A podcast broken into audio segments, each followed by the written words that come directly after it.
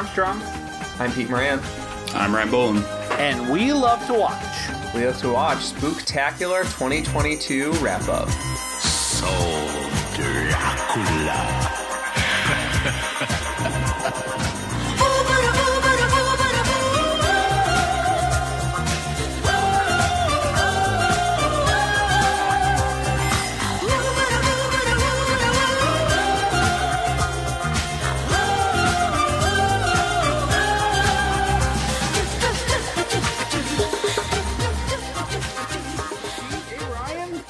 It going, guys? I don't know about you, but I'm exhausted. I'm so tired from this hobby that I love.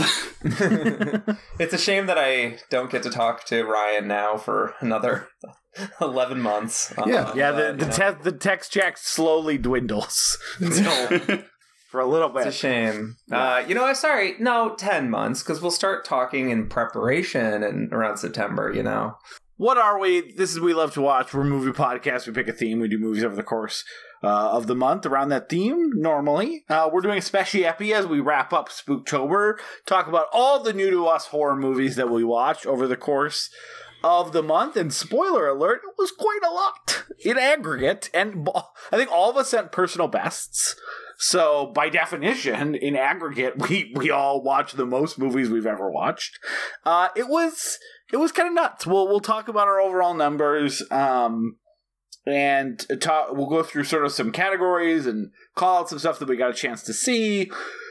Lament that even though we watched a ton of movies, what did we not get a chance to that we're, we're kind of bummed that it just didn't fit in somewhere? And I know if you're listening to this and you find once you hear how many movies we all watch, you're going like, how could it, how could it not fit in? But I'll tell you what, there's a lot of movies. Okay, so get off my back. um, and uh, and then well, yeah, we'll talk about some of our favorites too. If you're making your Spooktober list uh, next year, that we would we would recommend. So let's let's get let's let's get the cat out of the bag. What? Uh, how many movies did you get, Pete? I got to 89 movies, which is my new record. I, I did 124, and that just made me laugh because when I I I talked to my dad about a week ago, and we were talking about this, and he just said something. He was like, "Oh, don't aren't you worried that you're gonna like run out of movies at some point?" And I just laughed because that's like. You think I'm watching 31 every month when I do this too, and I'm like, I watched four times that just this year, and there are still plenty of movies that I need to watch.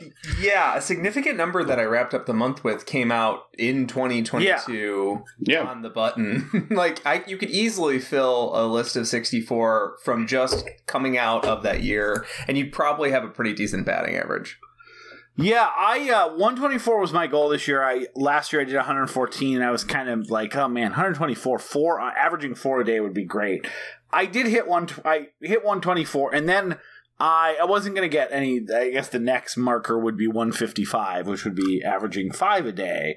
Um, but after I hit 124, I just kind of watched some that I was excited to watch, or some stuff that had just come out, like Pearl or a few other the um, Barbarian some other ones I'd been saving, uh, and finished up a couple series, but I ended up getting to 136. Um, which I think the people that I've told that I watched 136 movies in a month, uh, everyone reacts in the same way if you told them like you had a total recall baby in your stomach that could come out and talk to you. Like you got a little Kuato. Like that's the way. I mean, everyone I've said that to, neighbors, coworkers. The only person who doesn't go, "Oh wow," is my wife, who looks just a little, a little sad. I uh I haven't told zero people outside of you two and Mallory how many movies I watched this month. I told uh, my uh, my my wife has insisted on shaming me in front of friends. Um, what's your count? What's your count at? Um, and I I'm too old to lie. So uh, people are like doing the math in their head, and they're like, so like you watch a movie every day. And then you watch another movie, and you're like, yeah, and sometimes a third one. You're like, yes, that's at minimum, yes. Yeah, I uh I what's funny is that uh my there's a bunch of uh I live in a cul-de-sac and there's a bunch of kids uh, my kids' age. So, especially as it's been warm here in the Midwest through October, we've spent a lot of time outside with uh, the neighbors and their kids. And so, uh, almost every other day, we're waiting for the bus stop. Someone's like, "What's your count?" Because so, uh, but like when I told uh, our neighbor. He's like, "What'd you end up at?" I'm like, "Oh, 136." He that's all he wanted to talk about. The rest of like the the evening that we were our kids were playing, it's just like he just kept coming back to 136. Wow, that is something you you should be proud of yourself. Like he was. He It was is crazy that that's like yeah. that's probably more movies than most people watch in a year or two. In five or- years. Yeah. Yeah. I mean, like someone watching, I, I think people that don't watch a lot of movies, which are probably not listening to this podcast, um, even watching, like, oh man, yeah, I maybe get in 30 movies a year, you know, 25 movies a year. Um, uh, yeah, the, the 136 is a lot. I probably am going to, for the first time ever, break 300 new to me movies just total for the year. My goal normally is 200, but when you hit 136 in a month, it's very easy to pass that. And according to Letterboxd today, I have watched, including rewatches, 380 movies this year. So more Yeah, than one I- a day, even if I stopped. Yeah, I uh, was gonna say is now I have to like go into my uh, Criterion challenge, uh, which is just not as fun. I was kind of looking over at that too, where I was just like, "So are you next? Like, is that the the list that's like thinks that it's good for the rest of the year?" And now I'm a movie crazed addict again after October, like always, and just oh, I'll just you could knock out the Criterion challenge in like a couple weeks, you know? just just Seems do it so all. small. Yeah, Except all the Uh, movies are eight hours like- long. Yeah, exactly. but rushing like oh, oh Hasard, uh, Balthazar, uh, and um, like uh, Sunshine uh, back to back, just not exactly uh, the same level of uh, Yeah, uh, excitement and vigor.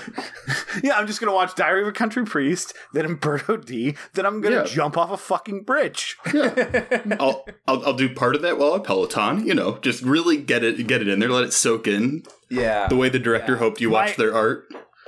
I was sharing that my post Spooktober when I was uh, last night. We're recording this on the second. Last night, which was my first night where I didn't watch a horror movie, um, but I did play a horror video game, and um, it like uh, Evil Within two, and there's a lot of spooky parts, and I think it's easier to get spooked playing a video game because you're, you know, f- somewhat first person in a lot of cases, and like just from a jump scare perspective, and I. And it was amazing. Like I was walking through these these very creepy rooms and stuff like that with like ha- hanging ghosts. I'm like, yeah, whatever. I just watched 136 fucking horror Oh, yeah. he's Like nothing, nothing is disturbing me. I wanted to make a meme that just said like, uh, uh, it's like a scary room for a guy who just watched 100 horror movies. Yeah.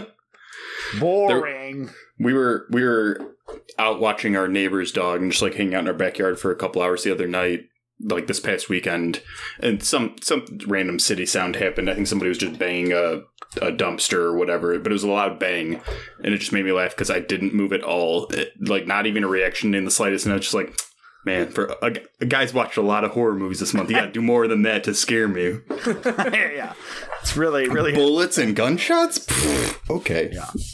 Uh, we also uh, we, we can share this. Uh, we also got a chance. We had uh, t- we kicked off with a Prime viewing party. Uh, the two, the two of us or three of us also got to do a uh, a Shutter viewing party, which using now uh, our free trials of Scener Premium Premium. um, and we got to watch a couple of fun '80s movies, which is always a blast to do. Um, something that I, I wish we would have started doing earlier with these because getting to watch a, a few of these cheesy Shutter movies uh, and have a very good time while we do it is uh, is a good way to to spend the the most holy holiday of all. It is funny though that we're kind of um almost required to watch something that we can all like talk over. It makes sense, but it is funny that we all like you know really good horror movies, but there's no reason for us to all watch quietly as we're you know at, at our computers or whatever. Yeah, well, it's hard to get like you don't want to watch something that's actually scary because True, like, you're not yeah. you're not going to be scared while it takes up you know five six of your screen on a laptop. Oh yeah, no, absolutely. Yeah, yeah. It, it has to be. Shutter has an entire category of movie that's perfect for um, for the, these uh, hangout watch watches. Uh, we ended up watching uh, Phantom of the Mall, Eric's Revenge, and Intruder, which were both perfect in that like what the fuck is going on. This is like 80s camp where like you're mostly fa- you're mostly not paying attention, and then the most gory thing you've ever seen happens. like that's the ideal that's the ideal movie for this. And Shutter has an endless stream of of like slasher hits from the 80s or weirdo pseudo psychedelic movies from the 70s that they can just like throw into the mix. And so it's fun because like whenever I'm like, oh man, what's left for us to watch that's like actually in that category of a good party watch that, that, that we haven't seen, there's always just like, oh yeah, right there. Who's Yeah. Eric? There's a lot going on in this title. I Who built these vents so big? going I on. still can't get over it. Yeah. Eric had a lot Uh, to yeah. And next, we know the next thing we're going to get Ryan into is watching Gallagher special, so the party watches will not stop. It's a different I honestly- horror that we're all going to experience. I, I remembered that for like a day and a half, and then I just horror steamrolled my brain completely beyond Gallagher, and I forgot that we talked about it at the end of the last one. Let's just say, yeah, let's just say Gallagher's got a big old steamrolled brain, and we could we could definitely uh, hit that. So let's go through our categories. Uh, we're gonna do our best to not repeat things. We we cut off last time on the 13th of October, so we're gonna be covering another 18 days where our numbers got huge. Um, but we're gonna kind of go through the same categories because I thought that gave a good uh, a, a good swath of the different stuff that we ended up uh, covering. So I can start with uh, kid movies. Yeah, let's do Is it. that the that's the first one? Yep. Yeah, no, Uh, uh, yeah. Let's go ahead. Kids movies. Yeah, so I uh, my kids uh, really got into more Scooby Doo stuff, so I watched a few of those. Nothing was as good as the live action ones. I watched uh, Scooby Doo and the Alien Invaders, like a weird live action prequel to the Scooby Doo movies called Scooby Doo and the Curse of the Lake Monster. It sucked. Would not would not recommend it at all. A lot of these, I, I a couple. I've gone through those lists that say like, hey, what are the best straight to video Scooby Doo movies because they release a ton, and I I feel like I probably have hit. Unfortunately, most of them, but uh, my kids still like it, and they're they're fun enough to go through. I think um, the other kid stuff that's kind of worth watching, and this this kind of goes to kid stuff, like kind of not, is that, and this is actually a side effect of some of the Christmas stuff we did. So we had this dumb idea a couple years ago. Uh, some listeners may remember. I know Peter does, where we were so we were trying to chase the Spooktober energy by watching by applying the same rules to Christmas movies. Um, and watching like thirty or forty Christmas movies from Thanksgiving to Christmas Day, and as part of that, I kind of got into these Christmas specials, which counted based on our criteria, um, that were just bizarre and weird. Some of them were fun, and like Jim Henson made a weird, you know, adaptation of this book with Kermit the Frog for no reason and Tim Curry, like you know, things that have just been completely forgotten by time, and that like sparked my interest in trying to find those for Halloween as well. So I watched a few, some that I was texting you guys about that I found that were just bizarre, but like still kind of fun to watch, which was stuff like uh, Nancy Kerrigan presents Halloween on Ice, which was. So I had a lot of questions in the Yeah. in the t- in the text chat, and none of them were answered. So you know, Yeah, I mean, embrace the mystery here. I don't know. I mean, you can watch it yourself. It's available uh, on YouTube and other digital platforms. Just actually not other ones, just that one. Um, and uh, yeah, it was just it was basically like Nancy Kerrigan dressed as the Phantom of the Opera and ice skating to the Monster Mash and other things like acting out little scenes. And you know it, I I don't know it was 2004 people were recovering from George W. Bush being reelected I assume. And why not do Halloween on ice? Uh, I watched Halloween with the Addams Family which was uh a it's all the original casts like 20 years later that they did or 15 years later they did a hour and a half tv special which was actually a ton of fun um we covered the Addams Family movies a couple years ago on on the podcast, um, and we watched a little bit of the show as a point of reference, and it was kind of seeing like it that that is a legitimately funny show for its era, and I thought the Halloween special was a lot of fun. Um, I watched a kind of a cool old 1998 history documentary on the haunted history of Halloween, which kind of traced its origins uh, through, and it definitely like it has the 98 vibes because it isn't like totally religious right poisoned in that like we have we can't offend the audience because it had a lot of negative negative things to say about the Christian appropriation of like other uh, pagan holidays and like how important this was, and it was like it was it was actually pretty pretty interesting. Um, and hold on, I had a couple more. Oh, the one that I really want to talk about that I made that I loved, and it's probably actually one of my favorite watches of the month, which I know is somewhat bizarre. In my quest to find these weirdo holiday specials, I found one that aired in, in 1987 on NBC that was produced by the Disney Channel. It was called Disney TV Monster Hits, and it is bizarrely most cases like re-edited versions of all of this disney content um to pop hits of the era so like thriller or the ghostbusters theme song it's i was we were you guys all watched it as well and i was kind of sharing Yeah. it's one of those things that like if i saw it on youtube i would go this is kind of silly and dumb but seeing it like and the uh, internet archive or movie archive or whatever has a restored hd version which is also bizarre.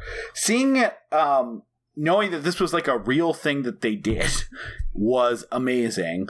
But i also think like so many of the clips from that they use in these like mashups I have never seen before. Like I I couldn't tell you what movie they're from, and I think that also separates or TV show or whatever Disney archive that they went through to you know edit all this stuff together. And I've seen a ton of Disney stuff for my entire life, and I think that is also what made it so um, extremely watchable. That because this wasn't made by someone who just had access to whatever they were aware of for the past 40 years, but actually, like people at Disney in 1987 put together a bunch of these clips, and some of them, again, just showing like, you know, 60 different TV shows and movies over the course of one three minute pop song. I think it makes it really unique and odd in the funnest possible way. So I loved this, and this is actually one of my, like, weird, almost five bagger discoveries of the month. I, I just pulled it up on Letterboxd because I was more curious about like how many people have seen it and rated it and that kind of stuff, whatever. And it's a very low amount. And then I got very distracted because somebody gave it a half star, and, and I was like, "What? What? What about this is possibly whatever?" And then I, I literally went to their account and they just rate every movie a half star. And I was like, "Oh, okay." So the only the singular half star this has is just a person who that's all they do. Um, yeah, they pro they protest uh, they protest the five star rating scale. They actually only give half stars and full stars. Yeah. So, uh, it's it's a half star is like uh, you know that's an okay score because you know it's not a full star. Yeah. No, but the the monster it was so cool. Honestly, it was it, it felt very surreal. I mean, just watching Mhm. all of it with the actual, you know, I guess I'm assuming obviously at the time licensed music, but there's no Yeah. way like like you said, it's like this this could be a case study on how quickly something could get taken down by YouTube. But like Disney, any of the music places, like I want I would be curious to see what would it get flagged for first, just you Yeah. know, purely out of just like I, I wonder. But yeah, Yeah, No- I didn't know. I didn't know Disney had so many uh, cartoons about skeletons. Yeah. Pretty good Tons. stuff. Yeah. Yeah, well, and the fact that somehow the Internet Movie Archive uh, remastered it, like it's definitely never been released in any format. Did So, they remaster yeah, it, from was- a VHS? I have no idea. It's all in HD, so I- I haven't. I couldn't even begin to guess. Because But it's not on. It's it's almost definitely not on printed film anywhere. no, it was No, probably just it was probably distributed to directly to TV stations on beta. yeah. That's it was probably remastered from like Betamax or something. I don't know. It looks amazing. As I was, I was, I was sharing with you guys. It was something that, as I was watching, I wouldn't have been surprised if it, um, if it got shut off. Like that's how. Like someone's like, no, no, no. Like I, I said, I think I joked that I, I'm expecting to get a DRM like uh, Amber Alert on my phone like Oh. you, just because it feels like something that you are very much uh, to your point like you are not allowed to watch this I completely agree to the point where I I think I watched it immediately when you talked Yeah. about it. I was like, okay, I, I could see this Yeah. in 20 minutes just be gone. I think we all watched it the same day for the same reason. I was like, oh, I I, I, I want to see what the fuck this this thing is. But yeah, I sent it to my family and my uh, some of my my nieces and nephews got a kick out of it. Yeah. uh, Aaron, what other kids movies did you watch? the only other thing i note that i didn't I, I didn't count because it was unfortunately uh, like 20 some minutes. But I don't know if you guys ever read the book Growing Up There's a Nightmare in My Closet by Mercer Mayer. Yeah, almost definitely. I don't think weird so. Little, weird little uh, gerbil fucking guys with the Oh, No, it's it's not quite gerbils. Um, I think you're thinking of Where the Wild Things Are, Peter. No, I'm thinking of Mercer Mayer. That fuck. Oh yeah, Mercer Mayer wrote like the little critter books. I'm yeah. thinking of the little. I'm You're thinking of Little critters. Critters. Little critters. The But he also the little- wrote he, he also wrote this series of books like There's an Alligator in My Bedroom or My Attic. Yes, Uh, yeah. Nightmare, Nightmare in My Closet. And Nightmare in My Closet freaked me out as a kid, but I kept reading it over and over. I found out they did an adaptation of that in Canadian TV in 1980 uh, uh 1987. Mhm. Um and it holds And- up. No, I'm just no, it's uh, it, it's the monster design. I watched it with my four year old because she loves that book, and the monster design. She's like, "This is creeping me out. This is." Cre-. She wanted to keep watching, but she was very clear, and it is a very creepy. Like it looks exactly like the book, but it's very creepy. Uh, it may have been even like eighteen minutes long. Highly recommended. Just a fun if you loved that book as a kid, and yeah, they made a weird Canadian adapt- TV a- special adaptation on it. Uh, yeah, that's pretty. I mean, that's pretty cool. Uh, I read that book as a kid for sure, but I obviously haven't read it in like whatever 20, 20 something. 30 Interesting. I've read it a hundred times in the last six months, Peter. Uh, it's not one on my annual reread list with like I Am Legend. yeah, I, I can probably do it from memory right now if you wanted. um, Ryan, did you watch any kitty stuff?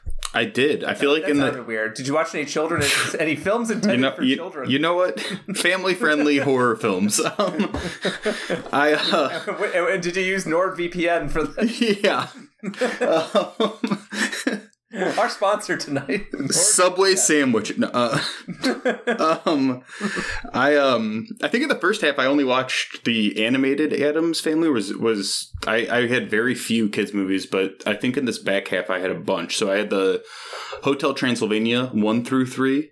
I watched. Um, I did not watch the. I guess there's the fourth one. Yeah, I, we tra- never got to that one this month either. Yeah, Um, but no, I really liked all those movies. Honestly, it just like a, a very solid kind of catches you off guard with how you're just kind of.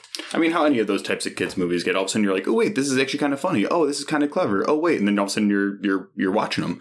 Um, and then I, I saw I, I got around to Mom's Got a Date with a Vampire, which I agree with Peter's assessment. Where I was like, hey, this is more entertaining than I thought it'd be. And then I watched Phantom of the Megaplex, and I agree with Peter's uh, same thing there. Where I was like, wow, all these kids fucking suck. I, Yeah. I, I, I really, and it was like from the get go too. They're like, let me introduce you to my friends.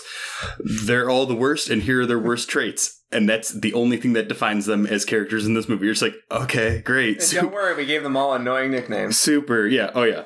And then I caught uh, Scooby Doo and Courage the Cowardly Dog. yeah. And and I thought that Not was the a- one I told you to watch. True, but I, I I I like Courage growing up, and I like all that stuff. So I was like, all right, let's try it out. It was uh, pr- it fell flat. It was it was pretty bad. I mean, like just like because I loved Courage growing up. I thought I thought it'd be enough to get me by, but it, it actually ended up being. I mean, it was a whatever fine movie, and obviously I'm not the demographic, but it was just one of those where I'm like, oh, I'm not I'm not getting anything out of this. I'm not. I'm just kind of slugging through it at this point. Um, but no, out of those, the the Hotel Transylvania movies are definitely the the highlight. They were very entertaining and definitely something that I'd go back and watch again, just as like a feel good movie.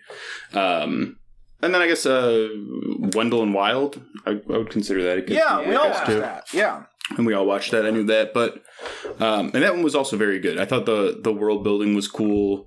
Um, obviously, all the stop uh, stop motion animation stuff is just wild. I mean, wild is what I was going to say, but I would say it's Wendell. it's Yeah. it's it's Oh, Wendell. definitely Wendell. First, it's Wendell, then it's Wild. Um, but no, it, it's just there's so much work that goes into that, and it's so fluid and so good looking. Um, but yeah, so I think those are pretty much all the kids movies I watched for the back half of this month. Yeah, Wendell and Wild, I was so impressed with. I had such a fun time with it. The world building it, like like you said, the world building in it is is so tremendous. Like there's way way too many ideas stuffed into that that movie in a way that like I think I'll watch it next year and kind of know knowing where it's going. Like I'll be able to make more connections in my head because it's just overflow. Henry Selick was clearly dying to make one of these things again. Um, I watched Hocus Pocus 2, which is just like it's like the definition of a mediocre family movie. Um, I laughed quite a bit at Sam Richardson and Doug Jones's antics. Um, the but I, my overall feeling was just sort of like malaise. like it was just like, oh, we're we could have let this just be a thing like that they do for like charity events and stuff. We didn't have to like you know really really raise these this this franchise from the dead. Um, not looking forward to Hocus Pocus three, which has been announced like today. Oh, really? Really? yeah. This, Um, this time they're going to make fun of a Walgreens instead of a CVS or whatever. Vice versa. So now is my my within kids the kids and family movies. I'm gonna have uh, a, categ- a subcategory called category fraud. Um, and uh, it is uh, Extraordinary Tales, the Poe adaptation. The only reason I'm including this is because I would really love if this was just like a thing they showed to kids in class when they're teaching them the Poe tales Okay. because it's so it's it's it's like not bloody and gruesome. The animation is really neat, and I would love if like junior high classes when you're learning like liter like literature and you know sometimes in October they'll teach Poe like Poe short stories. Like it'd be awesome if Extraordinary Tales made the made that list. yeah, I that's watched that as well, on my I list to agree. watch with Maya, and I haven't yet, but it sounds like I should change that.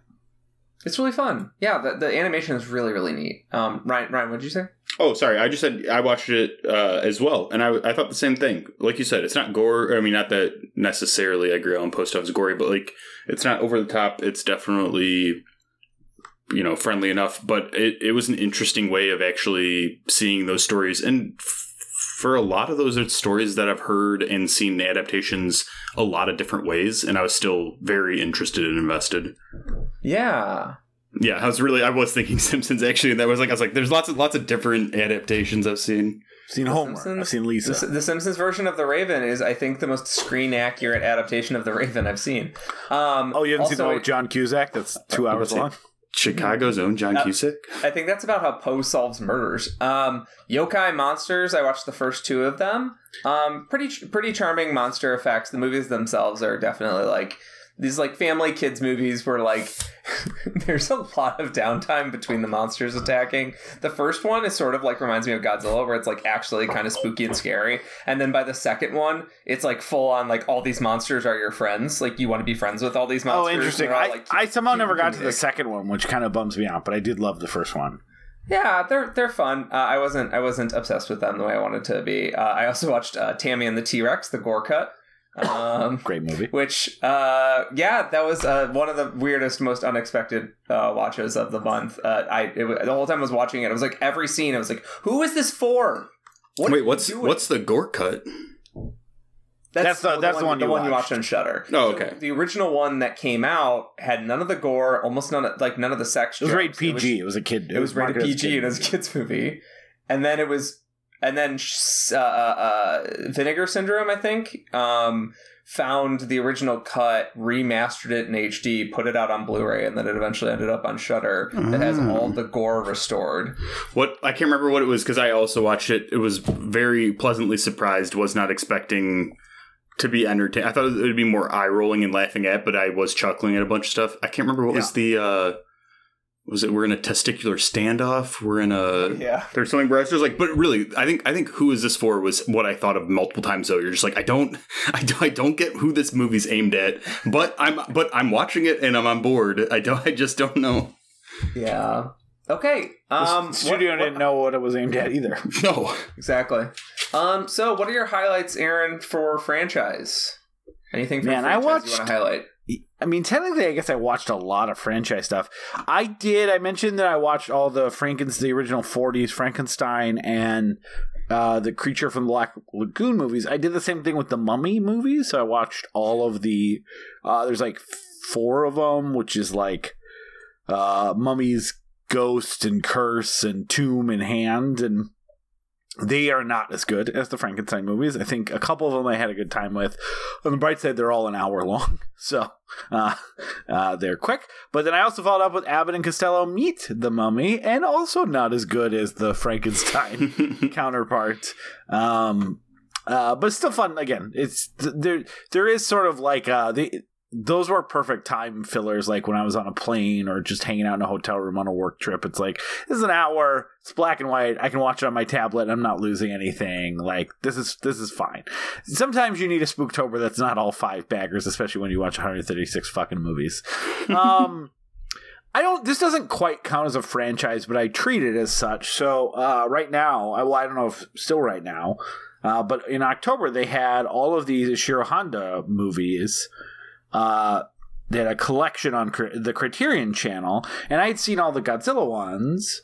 So when we were doing the Godzilla month, I was noting that I was trying to watch some of the other Honda directed kaiju movies that technically exist in the Godzilla universe because they all show up and destroy all monsters, but so many of them were hard to find uh, or hard to find a good version. And they put out a ton of these movies, not just the kaiju stuff, but other Ishiro Honda movies that uh, remastered in HD that had basically uh, you know uh, in with subtitles that in some cases had were extremely hard to find. So I felt like being such a big Godzilla fan, being such a big Honda fan, that I owed it to myself to try to watch everything that was on there. So I did. I watched everything that I hadn't seen. Uh, so that's like the kaiju stuff that's in the same cinematic universe or whatever you would call it. As Godzilla, like uh, Varan and Frankenstein conquers the world and the War of the Gargantuans, and then uh, the other non uh, Godzilla stuff like the Mysterians and Dagora and Space Amoeba and Matango and uh, I think I said the Mysterians uh, and I, I loved all of them. I mean, all of them were between three and a half to four and a half stars. And like, whether it was the sets or the models, uh, the one I would really call out that I would recommend if you were like, well, I don't have time to watch all this. Um, I have a life I'm leading. Uh, would be Dagora, which is uh, his kaiju movie about almost like a weird uh space cloud that like has tentacles that reaches out. It's so different than everything else he did from like that kind of monster attacking. And the the the special effects and the attack scenes are like gorgeous and amazing especially for the time. So would highly recommend seeking out that one although they're all uh, somewhat worth watching. I did finish all of the canonical um hammer dracula movies. The ones i would really recommend are uh besides some of the early ones, they after six movies they get bored of having uh, a recurring character of him in Victorian England, and they actually take him to the seventies, which ends up being its own weird period piece uh, with Dracula AD nineteen seventy two and the Satanic Rites of Dracula, and those are two amazing ones, and they also work if you never want to go back and see all the other ones. They work as kind of their own thing, even though they're technically connected to the other movies. I technically haven't seen the ninth Hammer one, but that is just a Dracula name only. It doesn't um, doesn't start Christopher Reeve. It's not part of the that eight movie series, which, as I said, is very connected. Uh, but it is just uh, it's called I think uh, Dracula and the Legend of the Seven Rings about Kung Fu Dracula. Um, I do want to seek it out. It is out of print and, and very hard to find, and cannot get it on streaming. While um, you're there, really quickly, yeah. I watched uh, Brides of Dracula. Um, yeah, the Hammer one. Um, very fun. Um, it was not the best Hammer horror movie I've no. seen, um, but I really like the brides. I also found out there's like a very famous image of one of the brides has like a very distinctive face, and I was like, oh, that's the scary Dracula face that they use in movies sometimes. yeah. Um. Yeah, when it gets even better after that. I think Brides is good. I really like uh, when Christopher Lee comes back in Dracula Prince of Darkness and um so definitely would recommend uh, picking up on that next year if you feel like it. I watched both the Orphan movies, which both rule, but especially First Kill is amazing. Um, uh, both in the way it subverts kind of the expectations of the first movie while having just a great fun slasher. Uh, I highly recommend those movies. That that was a, a friend of the show, Carrie. They've guested many times on our our show, and they were very vocal about that these are actually good movies and you should watch them and i'm, I'm very glad that i did Uh, 'cause I had yeah, I. I, I watched Orphan uh, last year because of Carrie, and uh, one of the best things I watched all year. It was so oh good. man, you, you have to. I know. I think you avoid it because you're like, I'm not going to get a Paramount. I got a Paramount Plus subscription for this, but uh, whenever it's just- it's like it's it's like you're telling me I need to join Scientology. It's just not going to happen. Um, whenever it's available in a real thing next year, go ahead and do that. I also watched Orphan 1 and 2, hadn't seen either of them, and I was very pleasantly surprised with Yeah. Orphan 2 First Kill. I like Yeah, I there's no there's no reason for that movie to work and like all the tricks and stuff even though you can see a lot of when they're, you know, switching to the actual child actor, all that kind of stuff whatever you're like it's really smooth. It's the fact that they took an adult and made a prequel movie and it works as well as it does is is very impressive.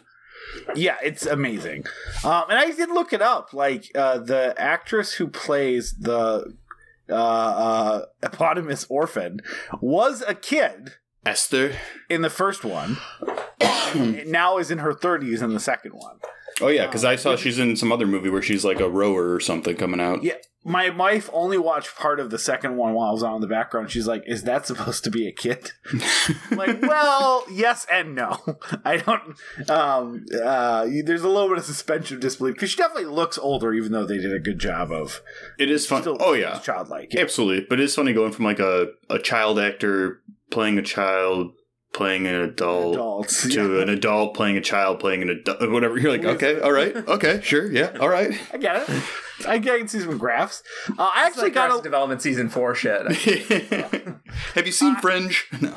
I did get a little bit franchise crazy in general, just because when one of the things is I was watching so many movies, it's just like I just need to put something on that I don't need to be there, especially daytime stuff. And so I watched Exorcist two and three. Exorcist two is as bad as people said, although there. Whoa! Don't let Pazuzu hear you say that. Just you look. I gave it two and a half stars. Maybe so I do like it more than than some people. I do think like I just appreciated the budget and the sk- even though it's not a good movie. Watching so many of these like two hander straight to Shudder horror movies. Like i did have an appreciation for like this failed but this was a huge goddamn movie. Like with actual sets and matte paintings and hundreds and hundreds and extras and like John Boorman's directing it. And it, like there was a sense of like scale in its failure that I like appreciated as um as I just see so many like either cheapo horror sequels or um or just like cheapo horror movies because you know get a horrifying concept easy to make uh but Exorcist 3 we can pause to talk about because I know both uh, both Ryan and I watched it at Peter's long time, long term recommendation. That movie is fucking great. I don't Oh, know. so good. I was Yeah, blown I away by it. it. Uh, Legion. I wanna say it's uh, better than The Legion is Legion. We're finally Yeah. here. Legion finally has uh, enough enough to constitute a Legion. Um, It is. It has, uh, in my opinion, the best uh, jump scare of all time. Uh, Which one? You said that, and which one? Which one did you mean?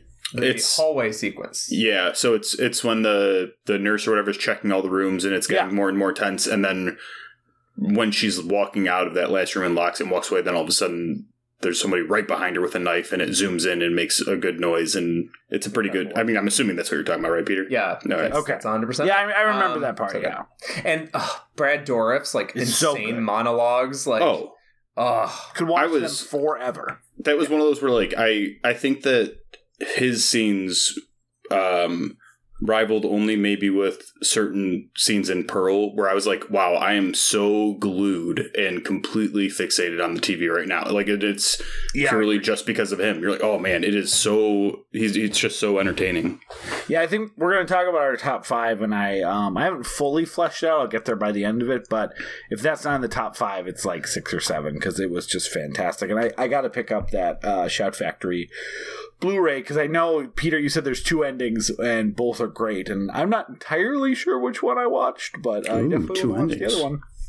Yeah, I yeah, I think you watched the rest- because it's on Shudder. I think you watched like the restored, proper Peter uh, Blatty uh, version. Okay. um, which I I, I, believe. Um, but uh, both cuts I think have, have great endings, and uh, this was one of those situations where I think Morgan Creek had the director's cut like hidden in a basement. And they Yeah. thought it was lost for years, and then they found it, and then they put it on Blu-ray. It's like a fucking Honestly, if you have this is really tough for you to hear, Peter. I know because you live in California, but if you do have a basement, go look because that's where they find most lost films. Yeah. That's why I don't have a basement, is because I just don't want the pressure. Anybody oh, listening right now, go to your basement, see if there are any films down there. Just any Yeah. reels, any.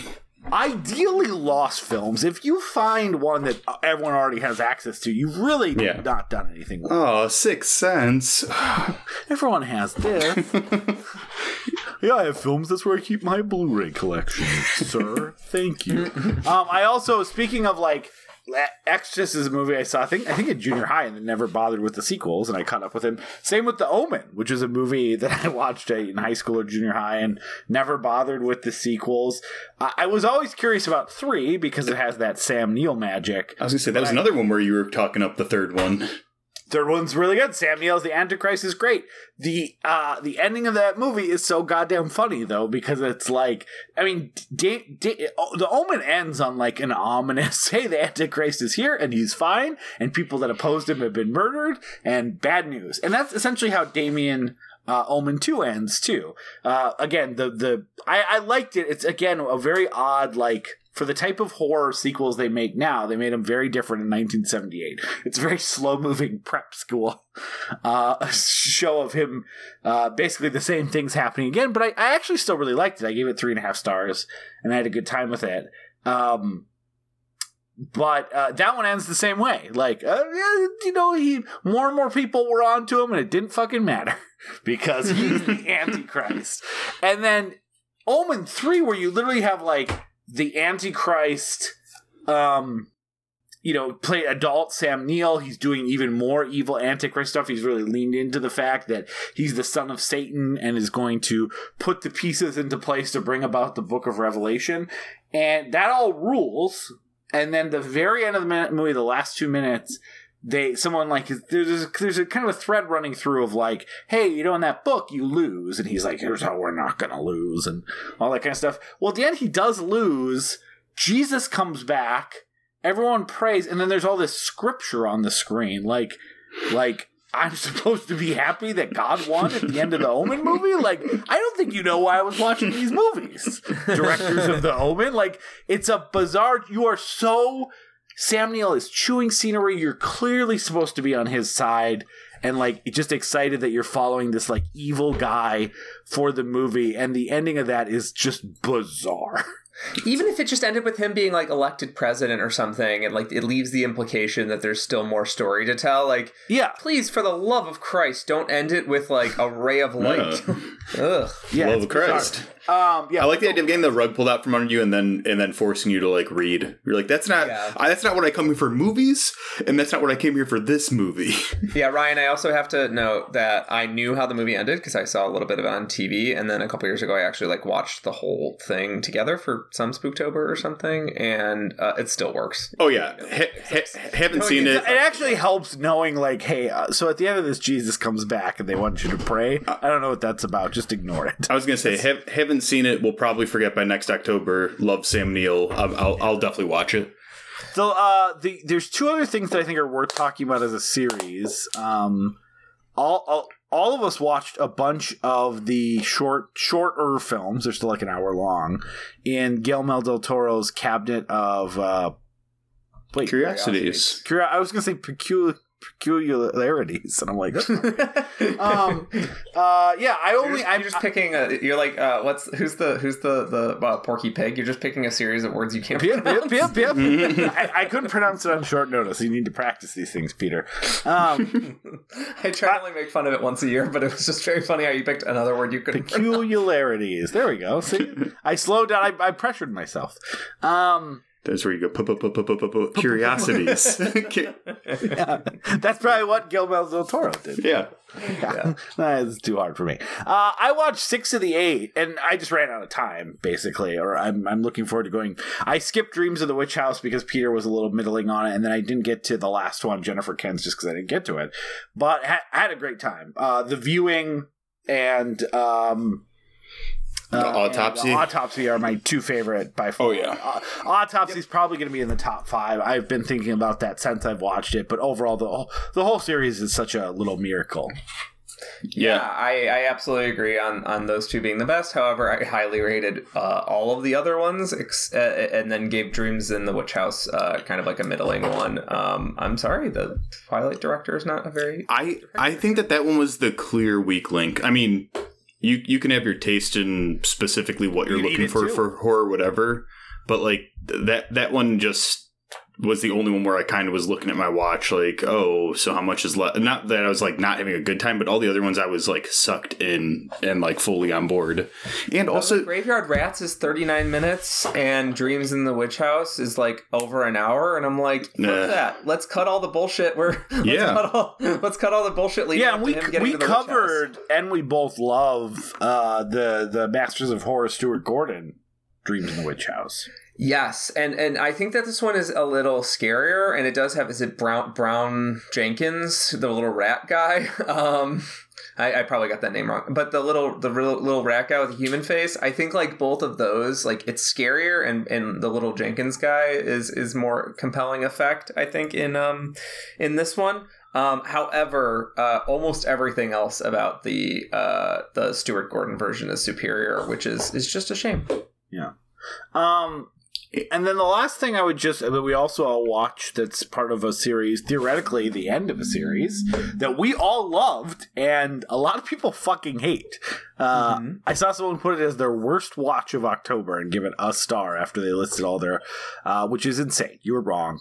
Uh, and that is Halloween Ends, which I think maybe my favorite of the three new Halloween movies, and probably, which I guess would mean like depending on how much I'm talking about legacy loves, is probably my third favorite overall after Halloween and Halloween three. Ha- I, time will be enormously kind to Halloween Ends. Uh, time will edify Halloween Ends. It is it is such a blast. I I do not know. I as someone who I I- it's sort of become a cliche among horror people now, but like saying like I'm not really much into slasher movies. I am into like two out of three of the new Halloween movies. The original Halloween Yeah. is one of my favorite movies of all time. Like Halloween is kind of a little bit of the exception to that rule. Um, and uh, uh, fucking this this fran- this one gave me something that like when you've actually seen Halloween four, five, six. H2O, Resurrection, like you've seen the fir- the second half of the Rob Zombie Halloween, like you watched Halloween, their Halloween soft reboot in 2018 that like was essentially just Halloween again, but it takes place in the same chronology. And then you watch Halloween Kills, which is just like a series of very cool kills strung together by a horrifically shitty plot. What at what point are you like, yep, what I wanted was another movie where Michael Myers just kills people in Haddonfield again. Like what the fuck what Or- the fuck did people want? I didn't They have, like, understand- 17 movies where he Yeah. does the same shit over and over again, and it's never been as good as the original. and I don't understand that like the people who act like it's some sacred text. Like I get I get that Halloween is the horror movie. Um I get like I get all that stuff but like looking at Halloween ends and acting as if I, more than half of the movies aren't kind of shit. Yeah, And anyways, and then also I liked Halloween ends. So you're just like, okay, I mean like Aaron said, it's like Halloween Kills is definitely, I think, the weakest of that trilogy. yeah, and, And- I think w- when we talked last year because we all watched it too, we were like. Mhm. Man, we we were going through biggest disappointments because we all liked the original 2018 David Gordon Green reboot or legacy sequel. Uh, it was like, man, this sucked. I, I was I was Yeah. so disappointed with that one. Yeah. And then I, I will say the one bit that I did love reading about afterwards was I think it was David Gordon Green and um he was sending notes or meeting with John Carpenter, and he asked he like uh, on the original pitch or the original draft or whatever. He's like, "Let me know if this is too much, too much like Christine," and that was the thing that people were pointing at. Where they're like, "He was telling us what kind of movie it was," and he's like, "He kind of did," and it's I kind of love that that comparison. Apparently, you know, in the interview, or whatever, John Carpenter was like, "No, it's great, I love it," that kind of thing. But I was like, "Oh, I do see what he means by that. Like, that's kind of cool. I like that, Yeah. that. That's the comparison in his mind where he's like, well, I don't want it to be, you know, Christine or anything like that."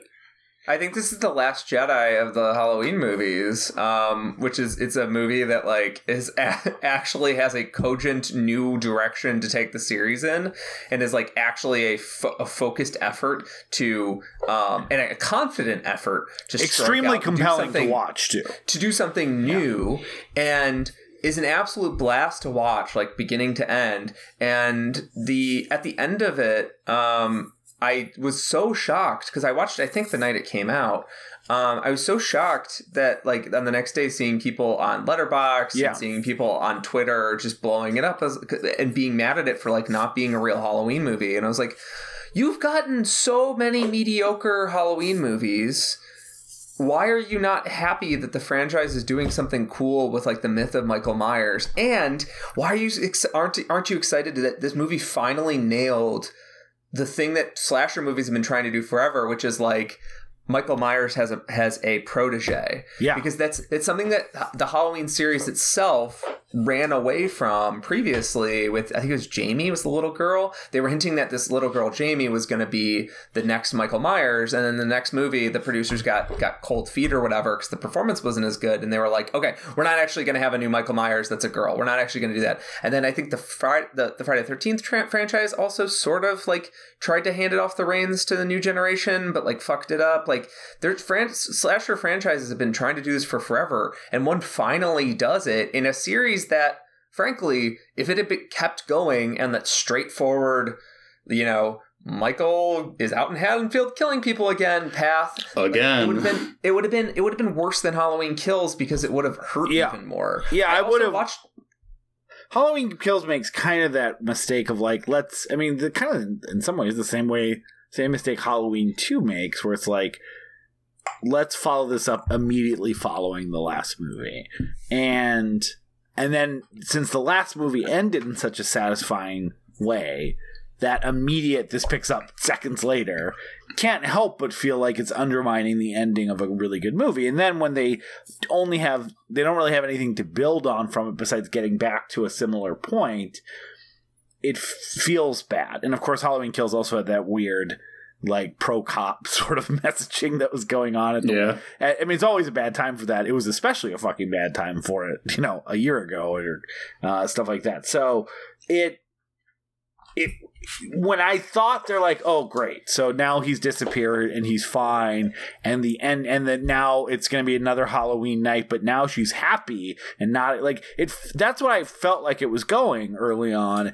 and when they immediately did away with that and they focused on something else for for so much of it, I was just so entranced. And it, it is you. I mean, the amount of people that didn't like Halloween. I don't know anyone that likes Halloween Kills. I feel like it got bad reviews, but there I wasn't also, this. it's also fun. Not to interrupt, but it is kind of Yeah. fun that they recap Halloween Kills in this movie in a way that, like, now I can watch Halloween 2018 and this together as Yeah. as a unit. Oh, yeah. and move on. Sorry, go go on. I was just gonna say, saying like- Halloween Kills is it has been made irrelevant forever now for me. it, it is it is telling though halloween kills no one liked in the same way no one liked rise of skywalker.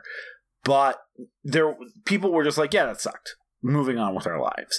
And i think like last jedi is a good call out because i think the amount of vitriol for both last jedi and halloween ends is like another reminder that even like the nerdiest of online nerds and even some like you know people that are just watching movies. I mean, it's okay not to like things, but I do think sometimes the worst thing you can do is not make a bad version of something that you like, but to try to do something new with with something you like, and to try to take something and like change it. Because that's that's why people hated Last Jedi, right? Like they were like. No, you're supposed to be special with the Force, and the good guys are the good guys, and like it, you know, it, and the Jedi's are good. They tried their best, and the whole Last Jedi's whole point is like, yeah, no, none of that. You, you guys all saw the prequels. You saw how bad they've been at this. Like, let's let's take it in a different direction. Actually, build on what came before. And uh, I, I think to a lesser extent, and, and not on a, as big of a scale, Halloween ends at the same thing. Like, we don't need to see an unstoppable Michael coming back, like what effect is he having on the people around him? And and and they did that unsuccessfully in Halloween kills. Um, but but Michael was still very much the main antagonist. And then I think they had something interesting to say about Halloween Ends, and everyone went, "How dare you not give us another shitty movie?" I, I, I always And feel I- like I there's think- like a weird balance between we want more of the same, but if you do that, then they're like, well, this is just the same. But if you change it, then they're like, well, wait, this isn't my movie, and you're like, okay, well, you know, I like when it when it gets super microscopic. Where I saw people online being like, so I'm supposed to be scared of some guy named. Corey in in a franchise where the guy's name is Michael, you're like, uh, I mean, okay, I guess we're kind of really, you know, splitting ends here, but He's got a that's- normal name. Oh, he's just named Corey. Give me, give me Corey Michael. and Jason and Fred. Michael. Yeah. Um, People have been making people have been making jokes about him having the same name as the Austin Powers guy for like 30 years, man. yeah. Yeah. Uh, and then the only other real call out, I mean, positive call out I'll have for Halloween Ends is the opening scene was awesome. It. It, So it, good. it, it it hooked me immediately and again I was like all right I'm in I want to see where this is going like that's what you need Yeah. from an opening scene it was it was good Yeah. So I, I if you don't like Halloween Ends as a horror movie, totally legitimate. Um, like you just watch it as a horror movie and you're like, didn't work for me, totally legitimate. These things are all like, you know, there's everybody. You can't account for taste, right? It's it's just it's how how it works. But like, I do not understand how, how why the fandom turned on this one so so viciously. Other than it broke formula, and then it still gave you Michael action. Some of the best kills in the movie are are attributed to Michael Myers, right? The, Yeah. Anyways, I mean, the um, other one they hate, or they hated, especially at the time, is Halloween 3, and that's what I would call one of the other best ones. So, yeah. Um. So, oh, I also watched uh, while we're here. Uh, I know it's not my time. Yeah, I'm- no, I- watched I- I'm done. Cur- I- I'm done I watched. Halloween Curse of Michael Myers. Yeah. I watched the producer's cut, which I was uh, instructed years and years ago, whenever it came out on DVD, that like, oh, this is the better cut. I've never seen either cut. Uh, I watched it. Uh, this is the one that uh, implies that Michael was part of a uh, cult called the cult Cult of Thorn. Um, in in the theatrical cut, um, you get most of this creepy narration delivered to you by Paul Rudd, um, and then in the in the, the producer's cut, it's delivered to you by Dr. Loomis. It's just very strange. Anyways, um, the producer's cut is uh, if it's better than the theatrical cut, it's still the theatrical cut must be like a one star fucking movie. It's um, Halloween. Halloween six sucks. Four sucks. Five sucks. I I don't I like I don't like I.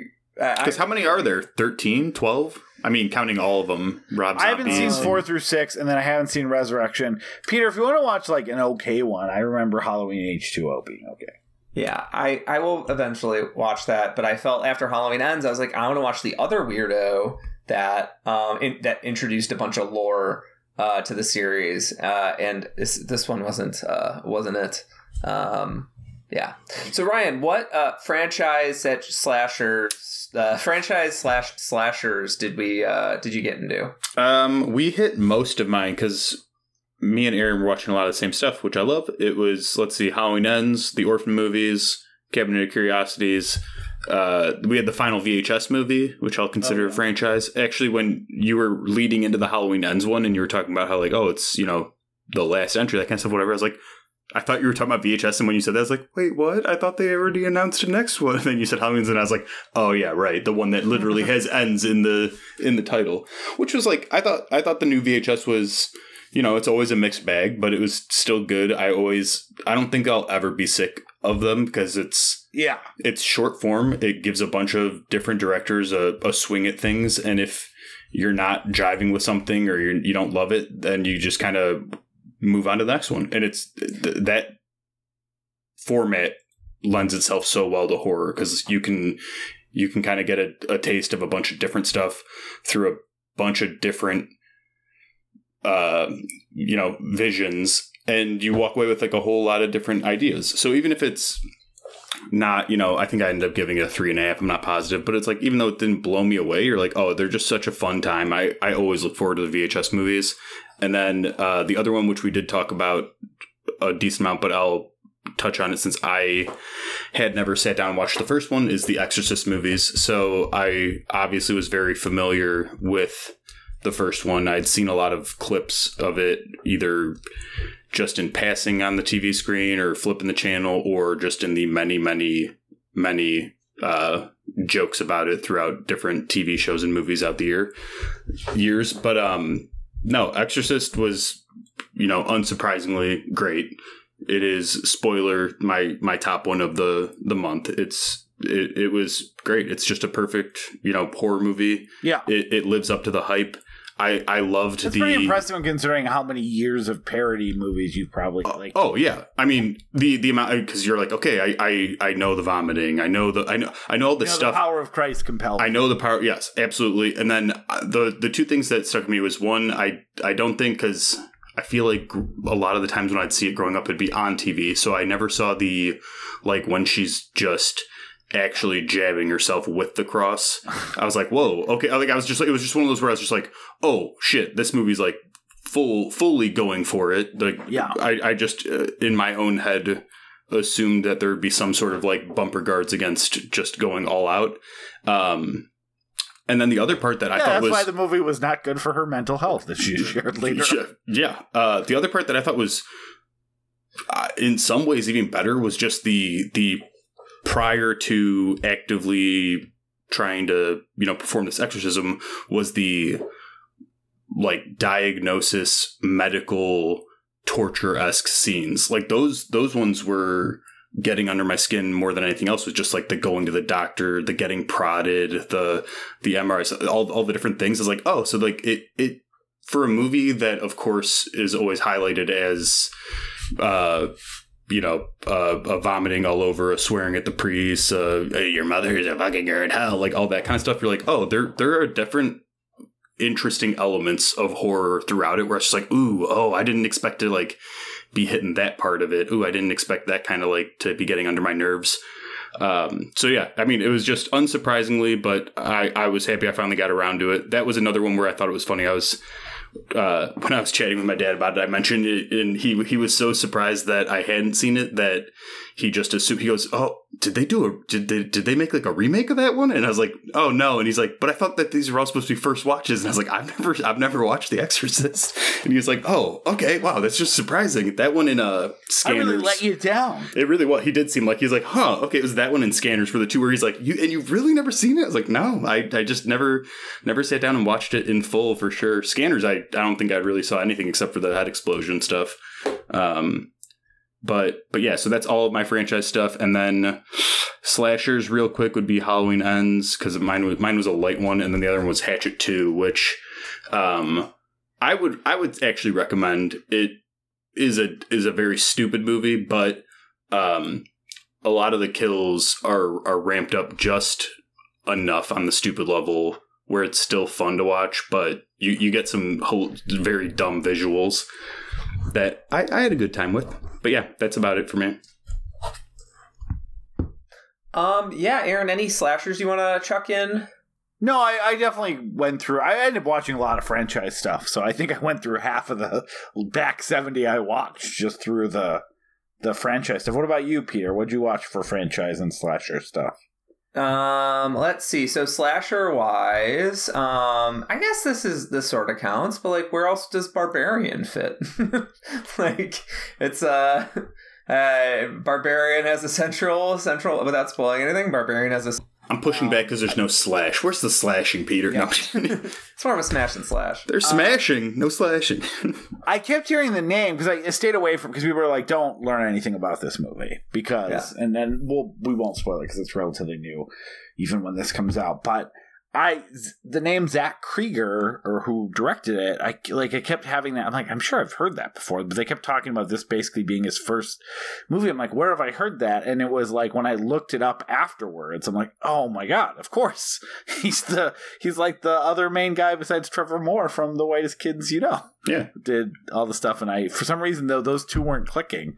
Um, I didn't I didn't know that he did it until the end credits, and it pop, I mean I even recognized him in the bar scene with his back Yeah. to us or whatever. I was like, oh okay, cool. I, I like I like picked up on that, and then when his name popped up at the very end, I was like, wait, what? And I like googled it immediately. I was like, oh my god, that's crazy! It's so well done for you know a first major film, right? For him at least. Yeah, yeah. I mean, he did. He did the um, Miss March with the Whitest Kids You Know, which is I haven't seen it, but I've heard it's terrible. Mhm. Uh, but then he also did something that was the Civil War on Drugs, which um, they directed as a movie.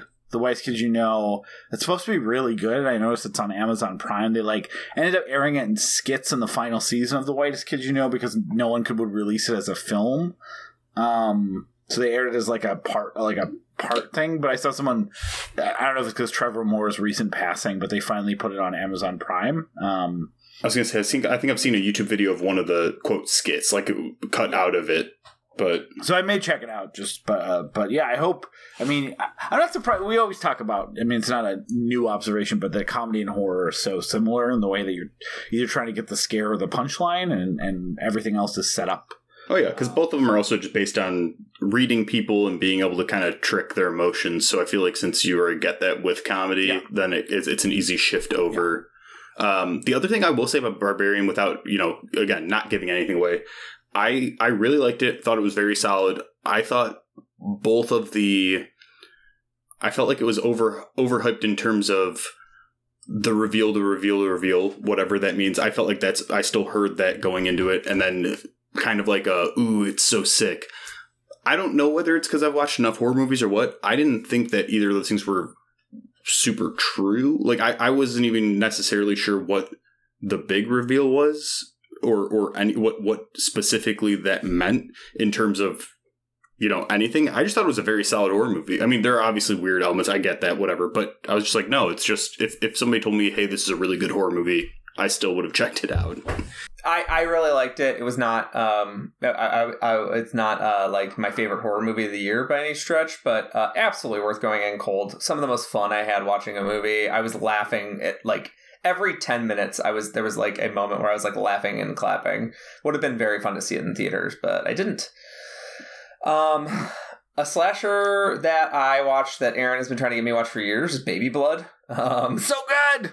which is very weirdly hard to find for some reason. Um, I ended up watching it on like AMC Plus. Yeah, I had, to, I had to I had to get the Blu-ray. It was like a Kino like release, but yeah, I saw it was on AMC Plus, Yeah, so it's which has uh, like a ten percent sliver of movies that isn't on Shudder, even though they're owned by the same company. it's, it's nonsense. And Baby Blood would be a movie that would blow up on Shudder, right? Um, so.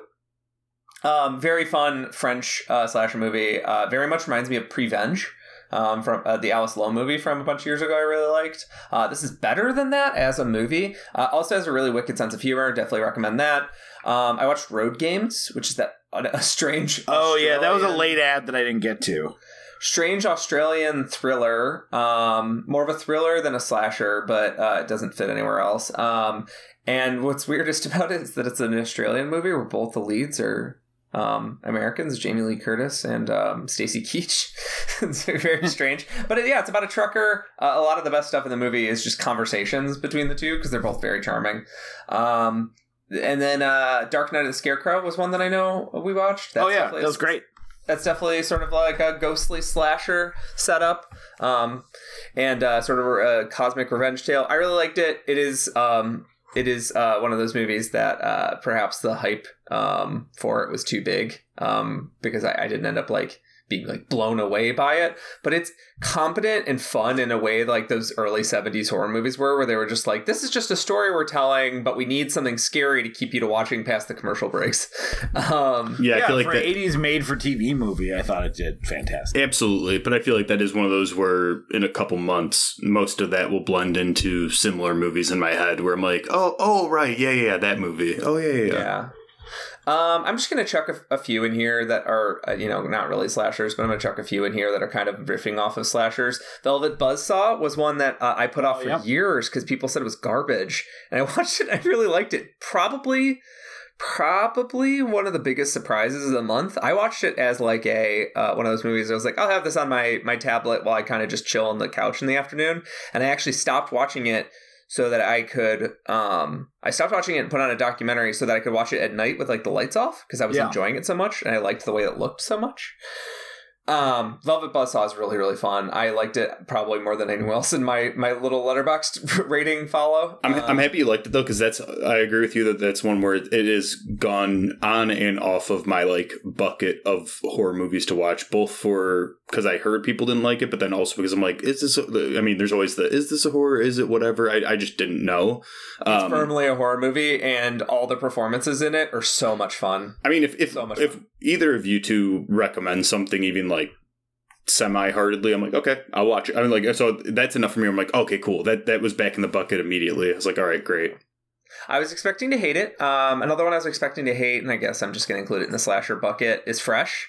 And I really liked Fresh. Fresh was so fun. Fresh I almost watched that the last night and I didn't because I'm like, nah, I'm just I'm done for the. I I snuck that in at the end too, and that was one where I um it was the last day I watched it, and it it got the the it pulled the short straw where I was like, okay, I have to I have to work out. I still have to do stuff because October I I definitely fall off a little bit for that because I'm watching too many movies. Um, but that was one where all of a sudden I was like, oh, I haven't I haven't done anything for my workout for the last 15 minutes because I'm just sucked into the movie, and so. I was I was hoping that I'd like it. I was surprised with how much I was grabbed by it and just like enjoyed the performances and the the like charisma between Sebastian Stan and Daisy Edgar Jones. Is that her name? Yeah, yeah. She's she's pretty young. She's like 24, and she's already been in two things that have been really impressive to me: Fresh and um, Under the Banner of Heaven. Yeah, she. Um, I can't remember. There were a couple other things where I feel like all of a sudden, yeah, she was one of those people where it's like she popped up in one or two things, and then all of a sudden she was in a bunch of stuff, and she seems like she's always very solid. Yeah, yeah, she's she's great. I'm glad you also liked Fresh. Um, very fun. Also, it's one of those movies that just kind of like I didn't I didn't hear about it till it was kind of dumped on Hulu. So, yeah, check it out. Get it get it on your list for next year. Uh, and then absolutely slashers, um, Axe and Pearl. Um, and those will be Oh, yeah. very highly ranked when we do our 20 best of 2022, I guess. Um, those will both be very, very highly ranked uh, in that list. Uh, Pearl is maybe the best movie I've seen this month. Uh, it's, It's, maybe definitely top movie I've seen. five. Yeah, I, I saw X gonna when it came out, movie. but yeah. yeah. So I watched both of those. Uh, loved them. They also very much are. Uh, they reward you for watching them close together. The the strange sort of um, syncopated cycles that it has for certain sequences are like really really cool. Um, and you know, I, I, my memory wouldn't have allowed me to connect to it like six months later. Um, but yeah, I guess that's probably it's probably my slashers. Anything I could even sort of call a slasher. Aaron Ryan, anything that you consider sort of folk horror, cosmic horror? Yeah, I watched uh, one that you guys both recommended, and I loved it, which was Glorious. Oh, nice. just so fun. So We fun. got to cover on the show.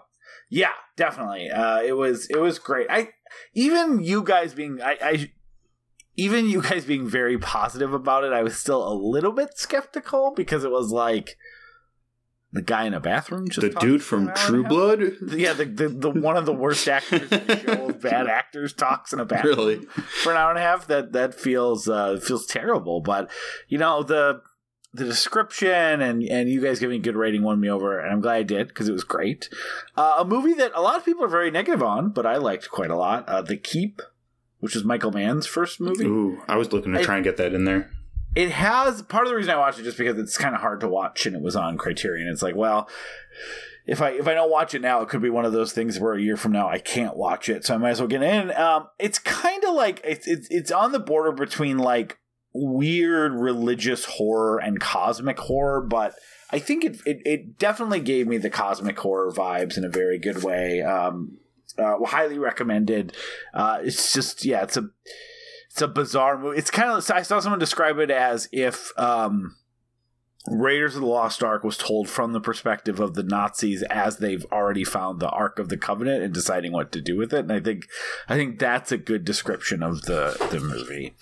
Yeah, it's visually visually insane, and I love Yeah. the score. It's just a movie that like it's, it's a little. Alien. It's it's also similar to Alien Three. I mean, yeah, both are slow, but it's similar to Alien Three, where like we'll just never know what the original movie looked like because the Yeah. director's like, I have moved on. I can't Yeah. do this again. yeah, um, I I really liked um.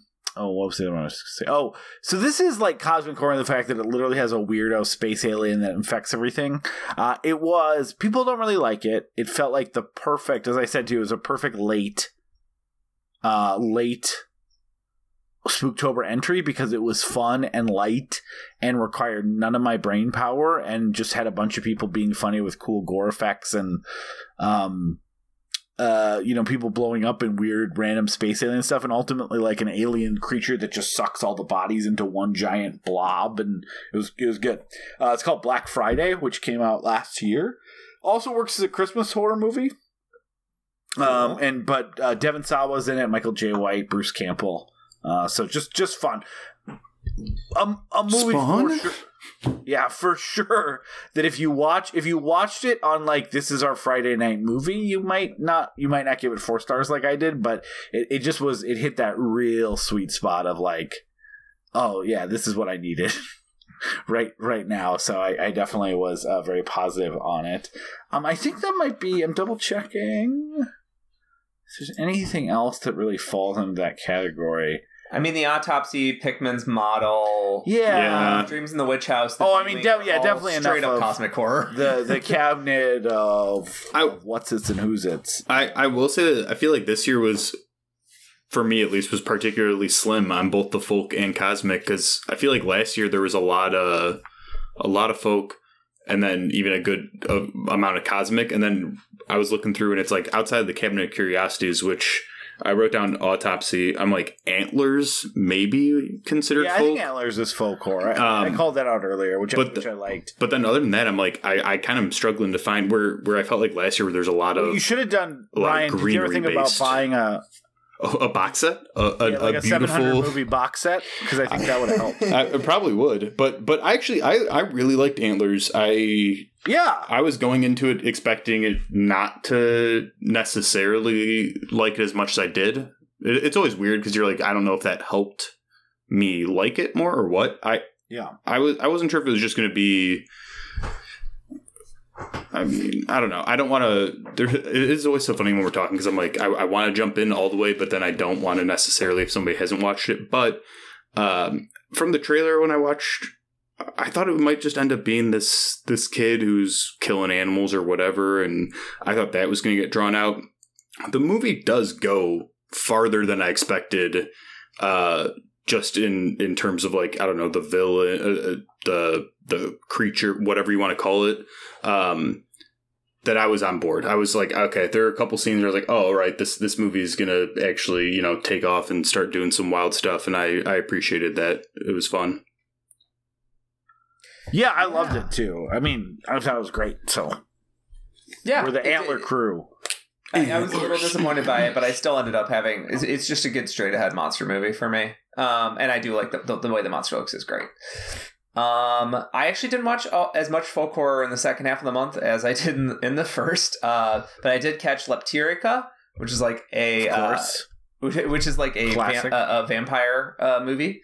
Mhm. Um, it's also on Shudder. And then I watched The Wretched, which is like a oh uh, yeah. like a folk curse uh, movie about like a witch that kind of takes over a family unit. Um, Wretched is way better than I thought it was going to be. It's very fun. Yeah, you That could be a recommended it to me. You're like, hey, Aaron, I think Maya would like it. Just make sure you catch the sex scene and don't let her watch that part of it.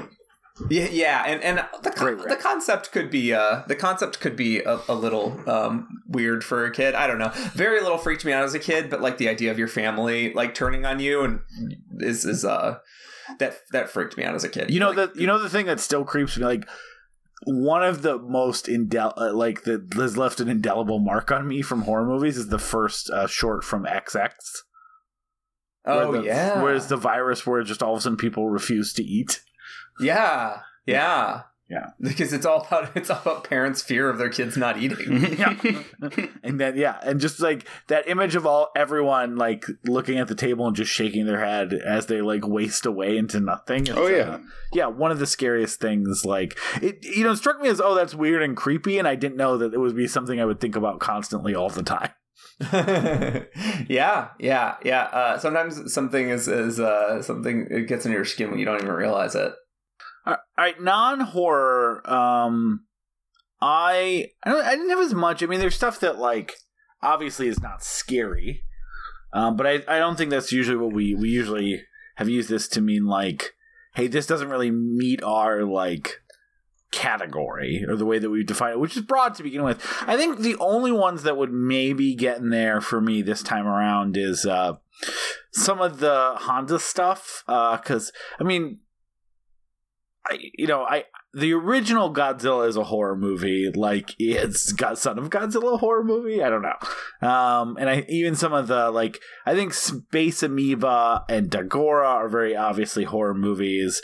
Uh, Man- Matango two, I think stuff like the Mysterians like has a kaiju robot and scary aliens, but you know feels like it's straddling the line between between sci-fi. I think, uh, but I think most of it is most of everything I watched ended up like being exactly what I thought it would be, either by way of how it was a true horror movie or or f- featured Halloween or horror iconography, including Halloween on Ice. Which featured Uh, the world, hold on, featured the Guinness World Record ice juggler for 2003 ice juggling in a Phantom of the Opera costume while uh some like random 2002 song played. So that's not horror.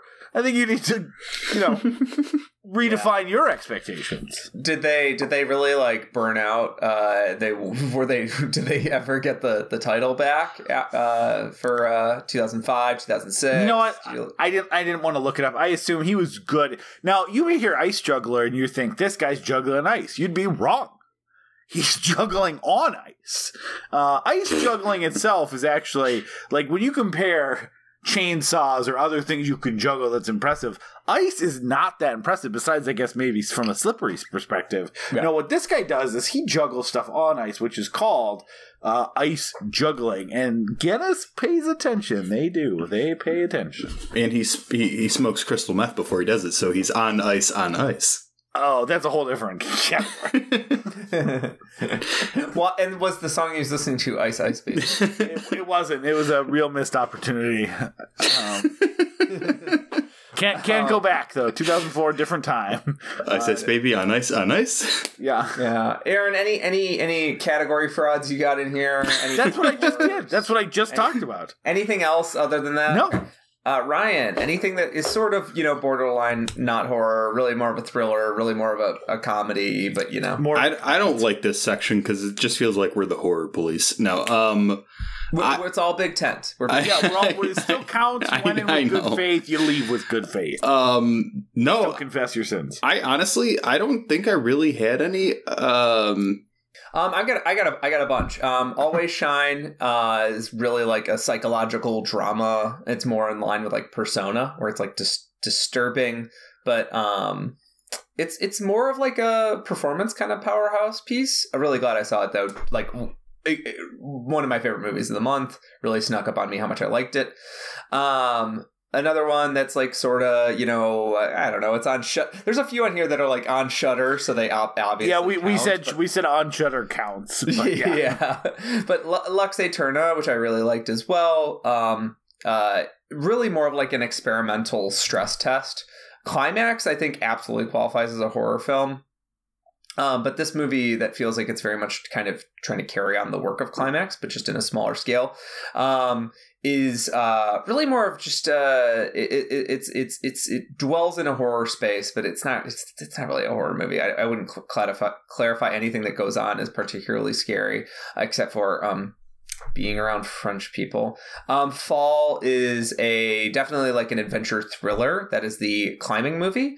Um, that is the worst movie I watched this month and the most infuriating movie I watched this month. Um, I fucking hate this movie. It does it. It just it, it feels like it feels like a movie that, that I don't want to get off on this, but it feels like a movie that if like the writer. I hope you don't get off on this. You had- made it. Do had- not get off on this. They had literally gone climbing outdoors with some climbers like two weekends. That this movie would be a better movie. Like the the, the characters in this just make insane choices ba- based on what climbing equipment they have. Stuff that like my wife and I are both very like amateur climbers. Like we're like, why don't they just do that? Like Yeah, it's kind of like you know you can't you, you shouldn't watch like a baseball movie with someone that knows a lot about baseball and stuff like that. But also, if you're doing a movie that's just like, this guy, uh, this guy wouldn't pitch every game. They have a rotation of four to five pitchers. Like it's ridiculous that he's pitching every game. You get tired, you can get injured. You can not gonna last. his that 25 shoulder. Yeah, Pete. Watching anything climbing related with Peter is like But like, you should. You, they'd have a special kind of rope thing, and they would, you know, die. whenever it's this kind of movie though, where it's scaled down to essentially just two people, right? I mean, throughout Yeah. most of the movie, Or is it two people? or it's like it's like you really they, they have to make some logical decisions otherwise the entire time you're just like what the fuck so these people are just dumb what's going on Yeah, it's also because it, yeah, like getting off the climbing thing because it's not really a fair attack on the movie. Uh, it also has It's characters that suck It's- it's and it's the very plot and all the twists are fucking stupid. So It's, it's um, it, it was that. funny. So spoiler for Fall, which is fine because you shouldn't see it. Yeah. Don't watch Fall. I'm going to spoil it, but it, for some reason you need to see a terrible movie. Don't that that has the same twist that every terrible movie has. Don't watch it. Or just skip ahead. So it's funny because I watched Fall with Maya. And you know she's eight, so like, and over the like uh, the surprise, oh my god, my friend's been dead the whole time, and I've been imagining her, like, should be a twist that she's never seen before. And she was like, "This is like," she didn't like it. She was like, "Oh, I don't like this movie now." Like she was thought it was dumb that the friend had died for like for stupid reasons, and she had been imagining her. Also, I'll tell you what: if you go climbing, boom, your husband dies, and then a year later. In celebration of your husband's climbing life, you go climbing and your best friend dies. Stop climbing. yeah Like, like that's you're done.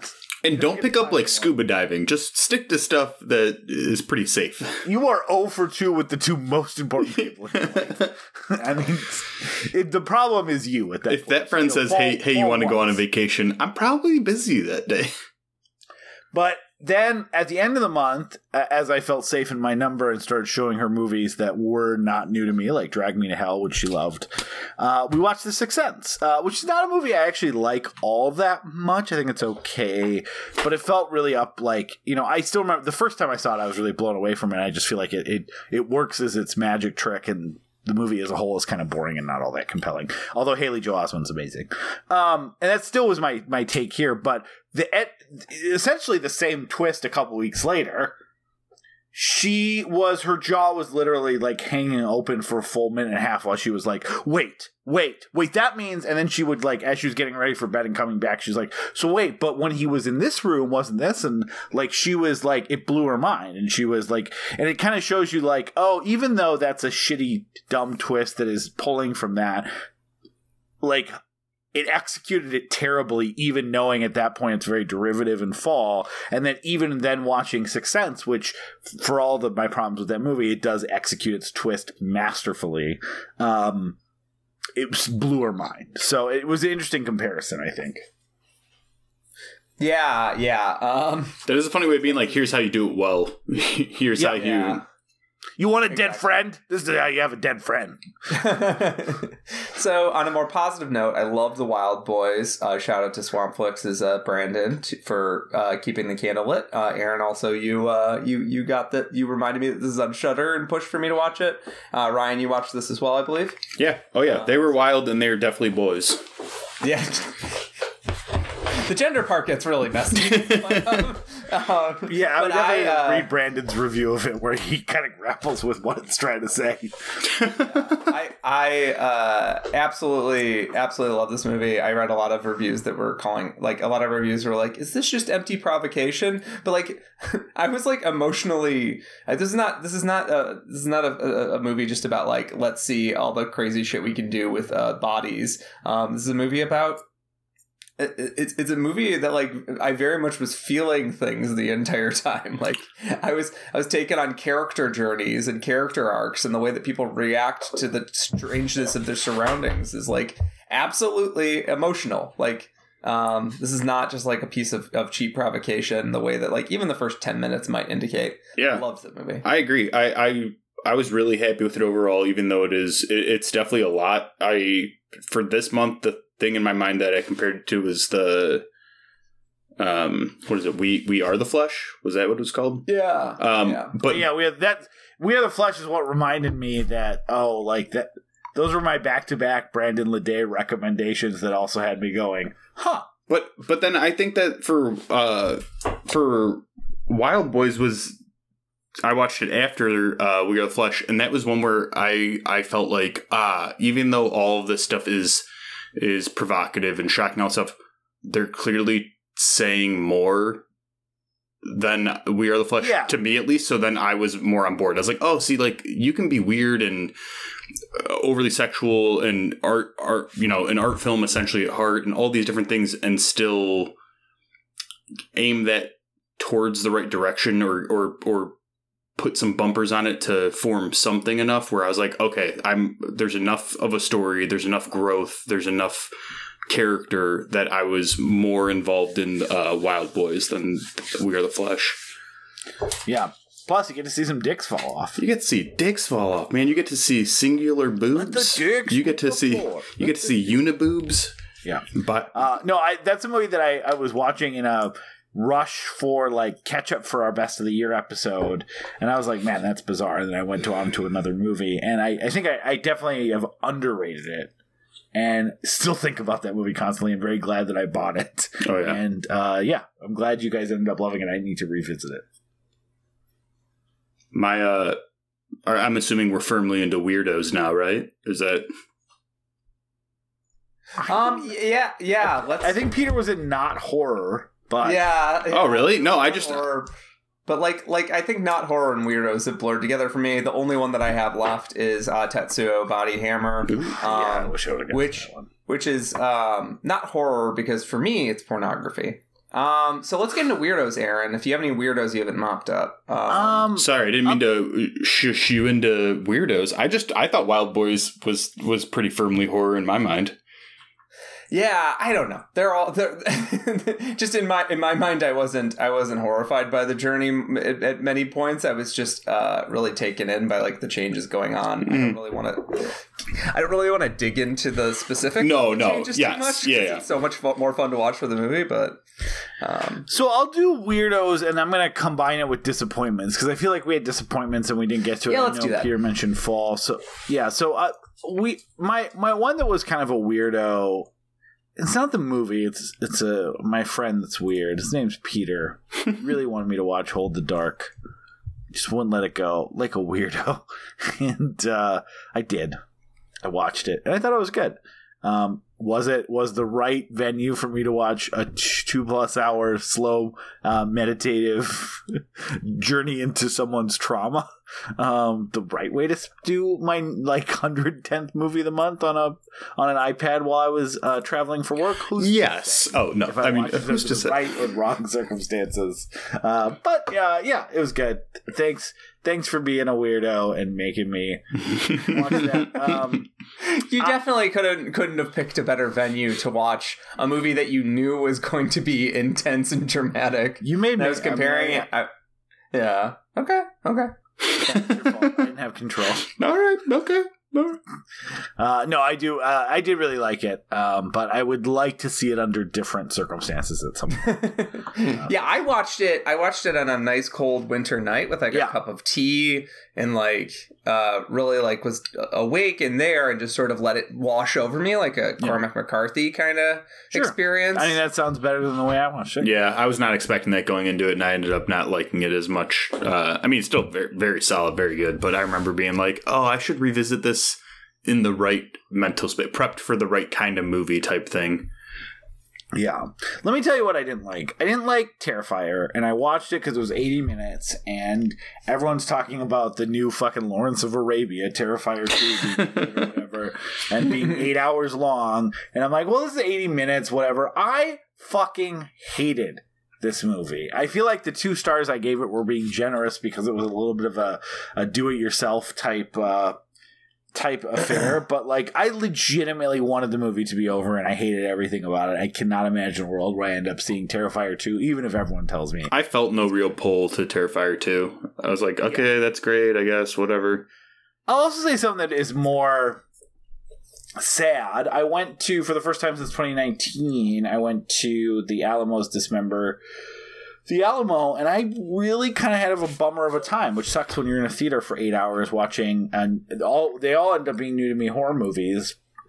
I don't know if it's because after the Alamo uh, was sold, uh, so Alamo was uh, was used to be owned by the parent company of like Birth Movies Death, and when they split off those, and I know it's a new parent company. I, I don't know if that's why, but uh, it used to be hosted by individual hosts in each town. So each town uh, that had an Alamo essentially had a mostly. They usually would have one movie that everyone watched. That was like some, uh, you know, AFGA uh, or AGFA, AGFA, American Genre Film Association, um, like a remaster that they just found and put out. But otherwise, it was kind of up to the host discretion. And I had the same host here three years in a row, and he was like really good at finding some odd stuff, but also knew how to end on a on a fun crowd pleaser that like people liked, like Return of the Living Dead or Bubba Ho-Tep or something like that.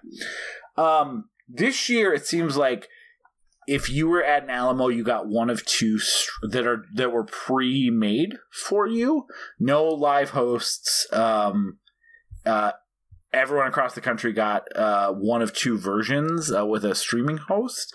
Uh, the f- and all of the movies kind of followed that uh, the same template of like being not so good, but sort of fun to watch in a crowd but they actually had the the best one that was like at least interesting and and like in, in that intruder phantom of the phantom of the mall vein first and then they had a very boring one with subtitles which i have no problem with subtitles. It's the wrong venue for that. Like there's a people want to laugh and have fun in, in a goofy environment. Uh it's a lot of like focusing on reading and paying attention and it didn't go over all that well. And then what really went over poorly that I, I read online, a lot of people, including myself, were upset about. They then did a Agfa horror trailer movie, like a, a mixtape of like 80 minutes of like the sub, sub, sub, sub horror movie trailers, like that shit on VHS that was just uncomfortable. Half that my theater left.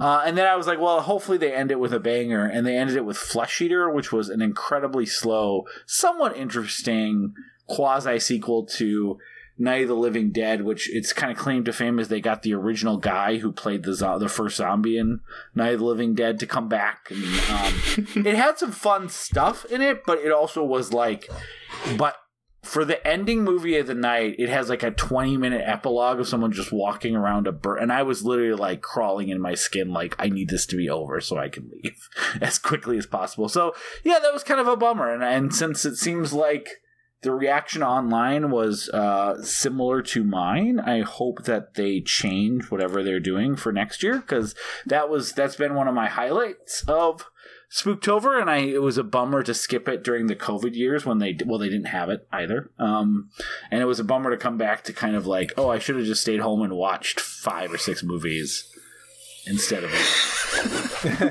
yeah i feel like i feel like the music box of horror lineup is usually has a nice balance where it's like something Yeah. slow something fast something you've seen before but you've never seen in 35 millimeter restored um like nice mix of classics it's really hard because you do want to like surprise people and get people to leave the house because you're like what the fuck is flesh eater yeah.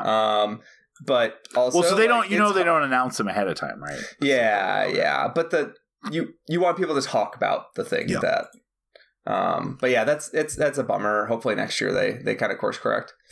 I just laughed at the. I definitely have the same mentality, and it for some reason it's just funnier that you're already sitting there watching movies. But I, I am relieved uh, outside of October that I don't have to be like, man, I could have been at home watching four to six movies. like, but, but like that's literally I'm like, oh man, I could have been at home watching more movies than most people watch in a, in, in multiple months in, in this one day Yeah, and I, afternoon. yeah, they Oh. still counted. It's Yeah. just like I could have. There's, there's other ones I could have watched instead. Ugh. Yeah. What about you? Uh, what were some disappointments for you, Ryan? Um, I would say I feel like I was a little disappointed with Crimes of Future. Um, I only kind of I, I liked it, but I didn't love it, and I keep almost trying to call it Crimes of Future Past. Um, there was one more. I, I was I was trying to scroll through and come up with disappointments while we were talking, but It's also hard because you watched like a, a bunch of uh, a bunch of Cronenbergs all in a row.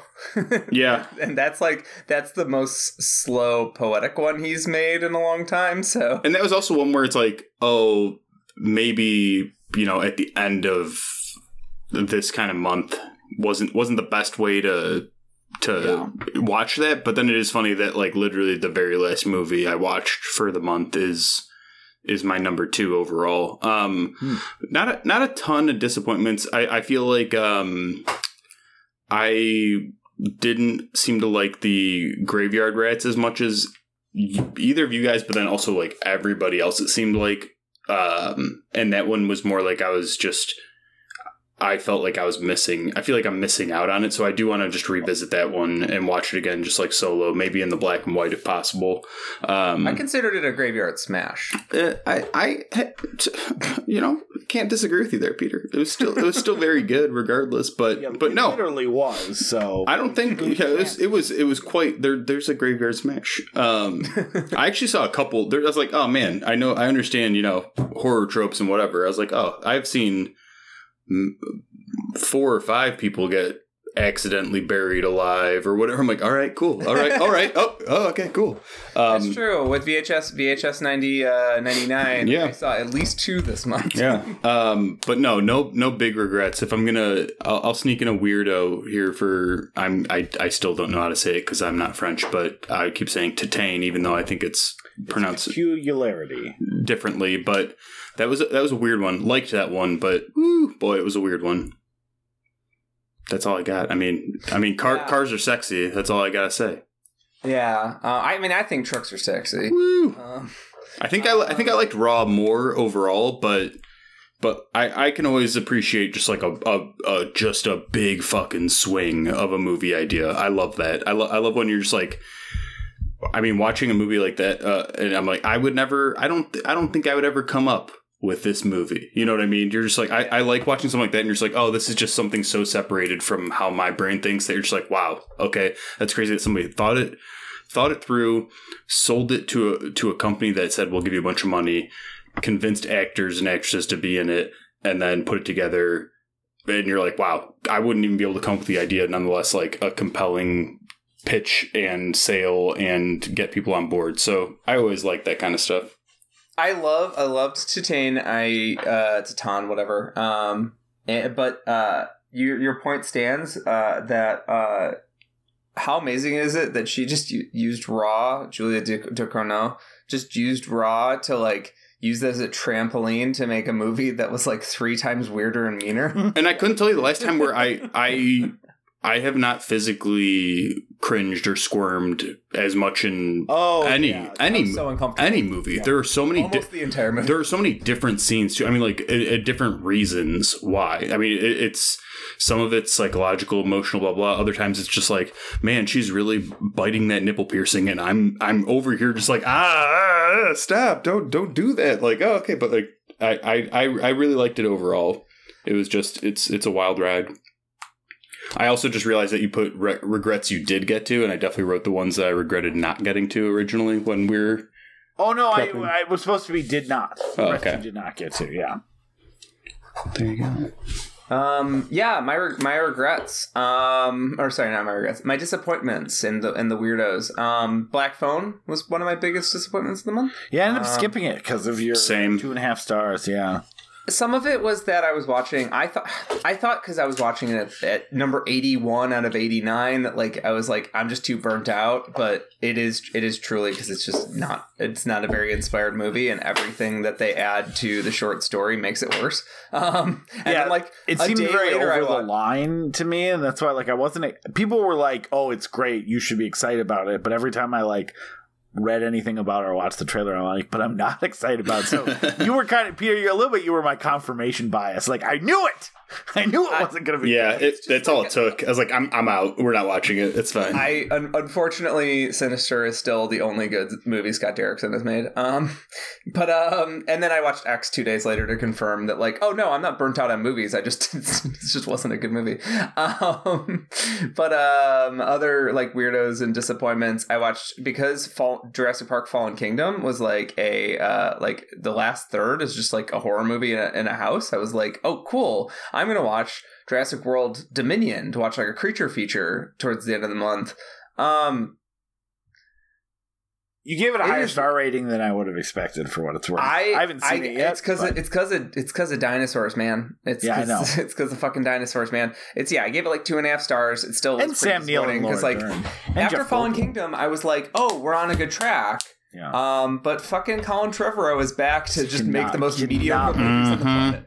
Cannot make a good movie to save his life. no, it's Everything just so blah. is at best mediocre. Um, but it's I don't know. I watched it. I watched it, and I was like, "This is fine." I wrote a really long review on Letterboxd, just like breaking it apart. But like, um, it's disappointing for me because I was like, after Fallen Kingdom, I was like, "Oh, we can take this franchise in all these new directions." Um, and this one was like, mm, but, but we still need to do the you know park security going offline thing, right? Um, Oh my! Why would they do it in that movie? and, and, and Chris That's- Pratt and It's a, it's a spoiler for disappointment gonna have Yeah. later.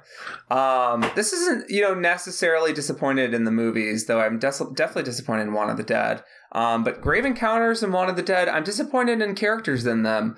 For rampant homophobia in the late 2000s, what were you doing, guys? Half the movies have like characters calling each other the F slur. In Uh, Grave Oh, I guess in One of the Dead, it's like it's it's the M slur. I don't know. Oh.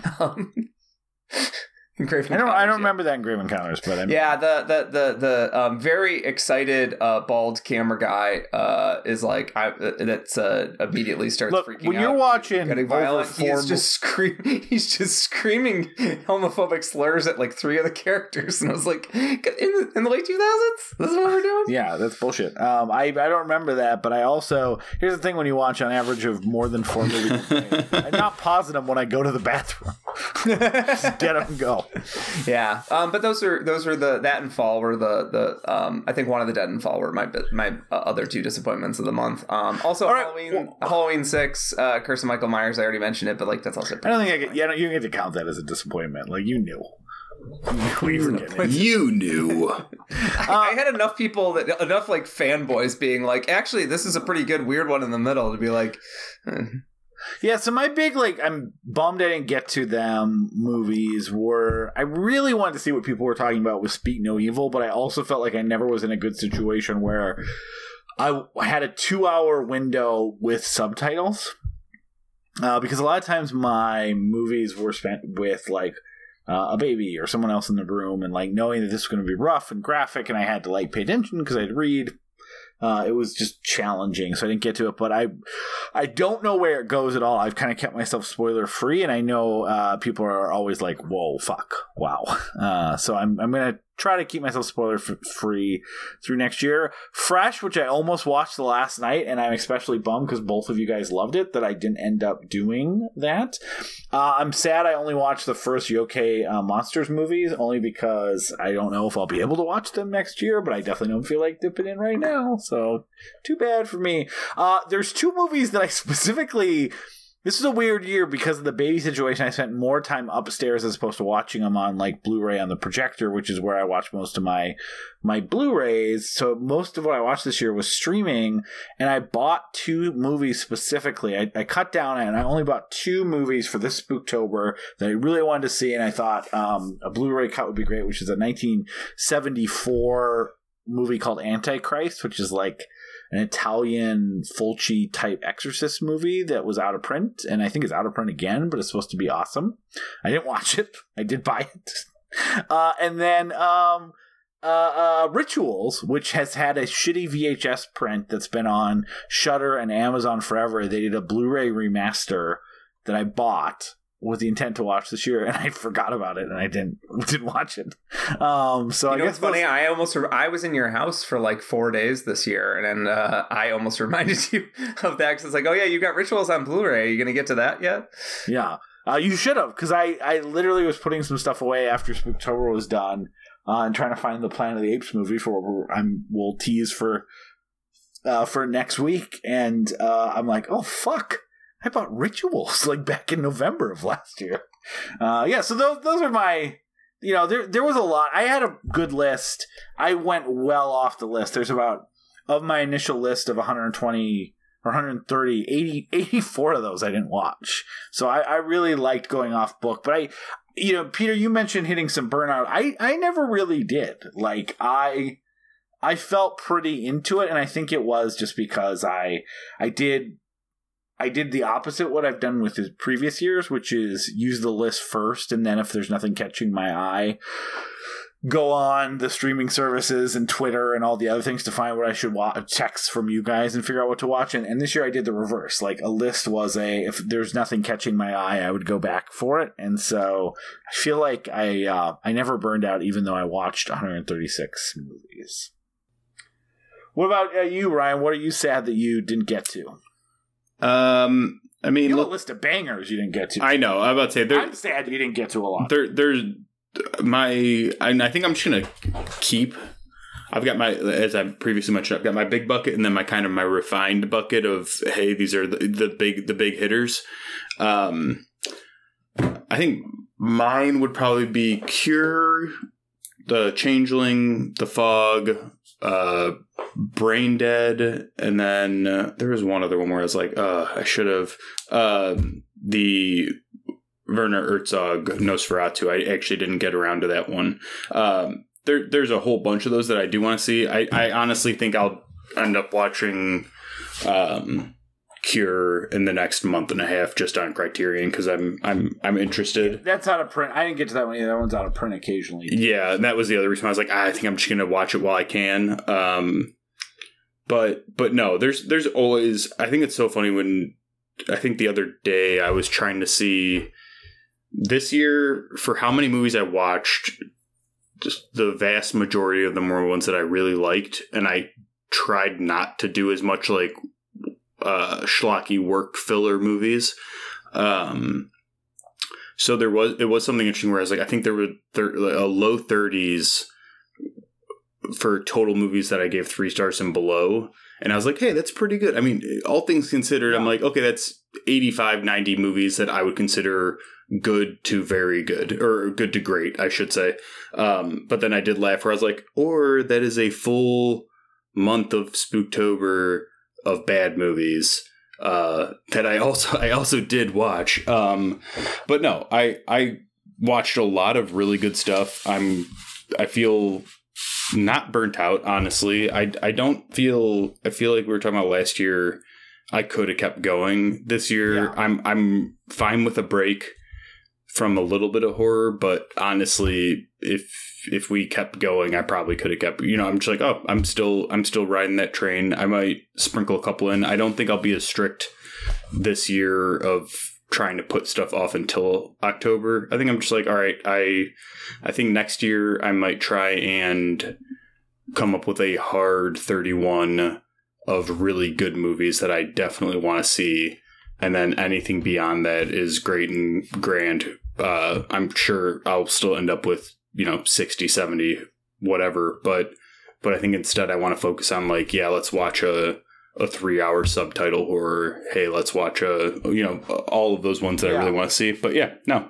Um, Well, one thing I have been like mulling over is like uh, Peter used to read the the AV Club. Do you remember Pop, the Noel Murray series Popless? Um, no, no, it's Where- not so ringing any he- bells. He spent an entire year not listening to any new music and went through his very extensive record and music collection, one artist at a time over the course of a year. Mm-hmm. Um, with an idea of like, hey, I have all this music, and some of it I listen to, and some of it I don't like. What do I actually like? And the idea was that he purged stuff that he didn't that didn't connect with him. Now that's over a year. I'm not talking anything that crazy, but I have fantasized about like, man, I, I own so many fantastic horror movies. I have all of these movies that I never get a chance to rewatch because I burn myself out on new horror every Spooktober, and then I, you know, never have time to rewatch. What if I devoted a Spooktober to do that on a smaller scale, where I don't watch any new to me horror movies, and instead only focus on rewatching like as many as I can of my favorites or movies that I've bought or all those kind of things. So. Um, that can be tough to do because I really like the tradition, but I, I love the idea of just one day going back and saying, "Hey, I own literally, you know, a hundred horror movies on Blu-ray that I'm never going to get to unless I figure out a way to do that. That would be pretty insane yeah. to be like the entire month. I'm just watching four and a half, five star Yeah. horror movies that I know I absolutely love, but haven't watched in forever. So it's just every single day is just like Yeah. these knock it out of the park. Oh, I get to revisit it. Like it's got all of the the multiple elements, like pushing towards just a great experience. I like that. Yeah.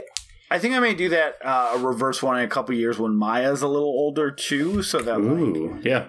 you do it when like sh- the more of them that she can watch, but it's like an excuse to be like, hey, we're just gonna, you know. And part of the reason made me want to do it is that when we made those lists for Bill, who had never seen any horror movies, it was like, man, it would be fun to have a month where I'm just watching these forty movies. Uh, I do always forget whenever uh, any October when I'm talking to other people and it comes up. Occasionally, they'll be like, you know, oh, if you had to recommend, oh, what, what would be like your what's your favorite horror? And I do kind of lose myself for a second, like my footing, where I'm just like, oh, because I've just overloaded with the idea of movies, and I'm like, oh, wait, you probably have seen 15 Yeah. horror movies total. So I'm like, oh yeah, The Thing. The Thing is a great, you know, like, but, but like in my head, I'm just like, ooh, I'm trying to think of all these things I recently watched and blah, blah, and this and that. You're like, no, what's like, what's like a Like great movie Wild and a great horror? You're like, oh yeah, yeah, exactly. No, I, I will say whenever I watch any of those types of ones, I, I always am talking to Mallory the next morning where I'm like, oh, Wild Boy specifically. I was like, oh, super great, super interesting. I was I was so involved. I can't recommend it to anybody ever that I know. I mean, outside of you two, and you two know about it and watch it. I'm like, all right. So I just never get to discuss this with anybody ever again. All right, cool. yeah. Uh, Peter, what didn't you get to that you were bummed about? Um, I wanted to watch Scream three, four, and the new one this year. Did you ever watch that. Dead Calm? Uh, no, didn't get to Dead Calm. Also on the list. Um, I kept saving it to watch with Molly, just like I did last year, and she was just never in the mood. We, I kept doing A B with uh, trailers with her. Like I'd show her a trailer for one thing, and then the other thing, and then uh, the Dead Calm trailer is like a is like a '90s trailer from a VHS. And Yeah, no, you're, never, like, you're never going to win that battle. Never gonna win that. Um, there's also one that um, friend of the show Salim uh, recommended, um, The Blazing World, that I didn't get to. I'd love to get to that soon. I didn't complete the Tetsuo trilogy with the Bullet Man, but Tetsuo one and two are genuinely so fucking good. They're so fucking good uh, that I uh, got to get to that. Um, Bodies, Bodies, Bodies, and Orphan First Kill are like new ones I didn't get to. I liked Bodies, Bodies, Bodies. Yeah. Yeah, I didn't get I didn't get to it. I thought I really wanted to watch it. Just you know, getting the getting the discourse. and and Also, also has an actual good horror movie twist. and uh, I will say just, just Lee Pace as a goofball is fun to watch. He's just Yeah, as a that was the biggest draw for me. That's going to be sixty to eighty percent of the reason I wanted to watch it. Um, because I lo- I've I've been a Lee Pace stan for roughly fifteen to twenty just years now. just Lee Pace full himbo mode is hilarious.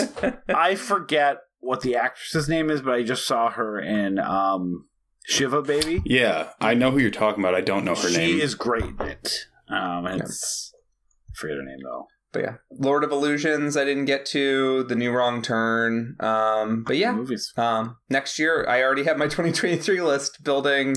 I also have the uninvited on there with everything I just mentioned, plus the uninvited. Um, uh, because Aaron said he liked it.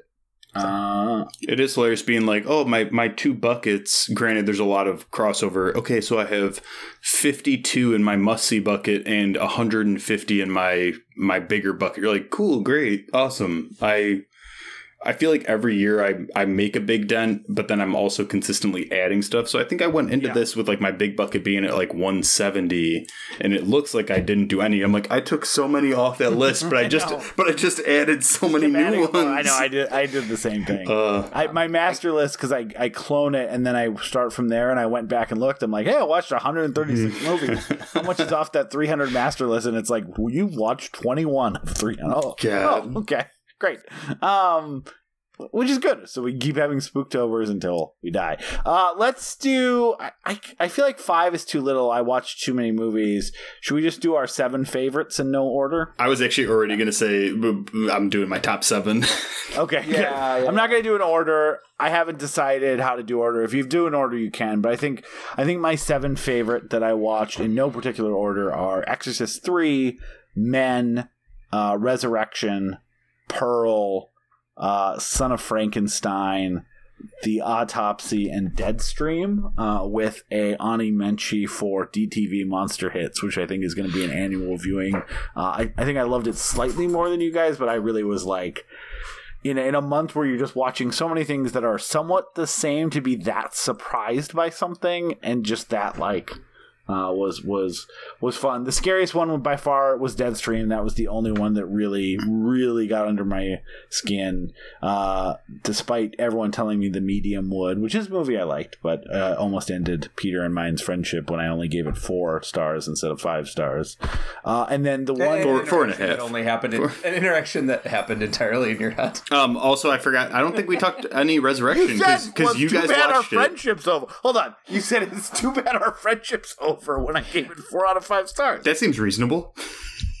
yeah. Yeah, make Yeah. better decisions. I also don't know what to- I also like the idea of that's like Peter's Peter's done with you when he only gave it four and a half, not even five. He's like he's like oh you you don't understand.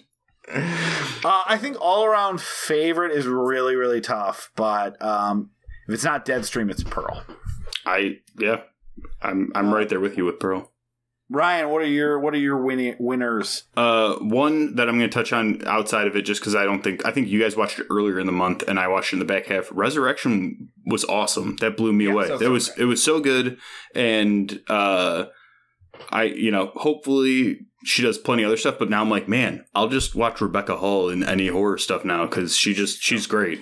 Um, And she's really slumming it up in some fucking bizarro movies. yeah, yeah, For su- for such a kind of like a easily could be a I'm only in you know 1800 Oscar bait costume dramas. Like she she rules. She's oh no, she's great. Um, so my top one, I I have like I would say my top, my top three are pretty solid, and after that it's kind of looser. So I have The Exorcist, that I feel like is enough said. Um, Pearl Pearl's my number two. I I was very surpri- happily surprised by it. I I liked X.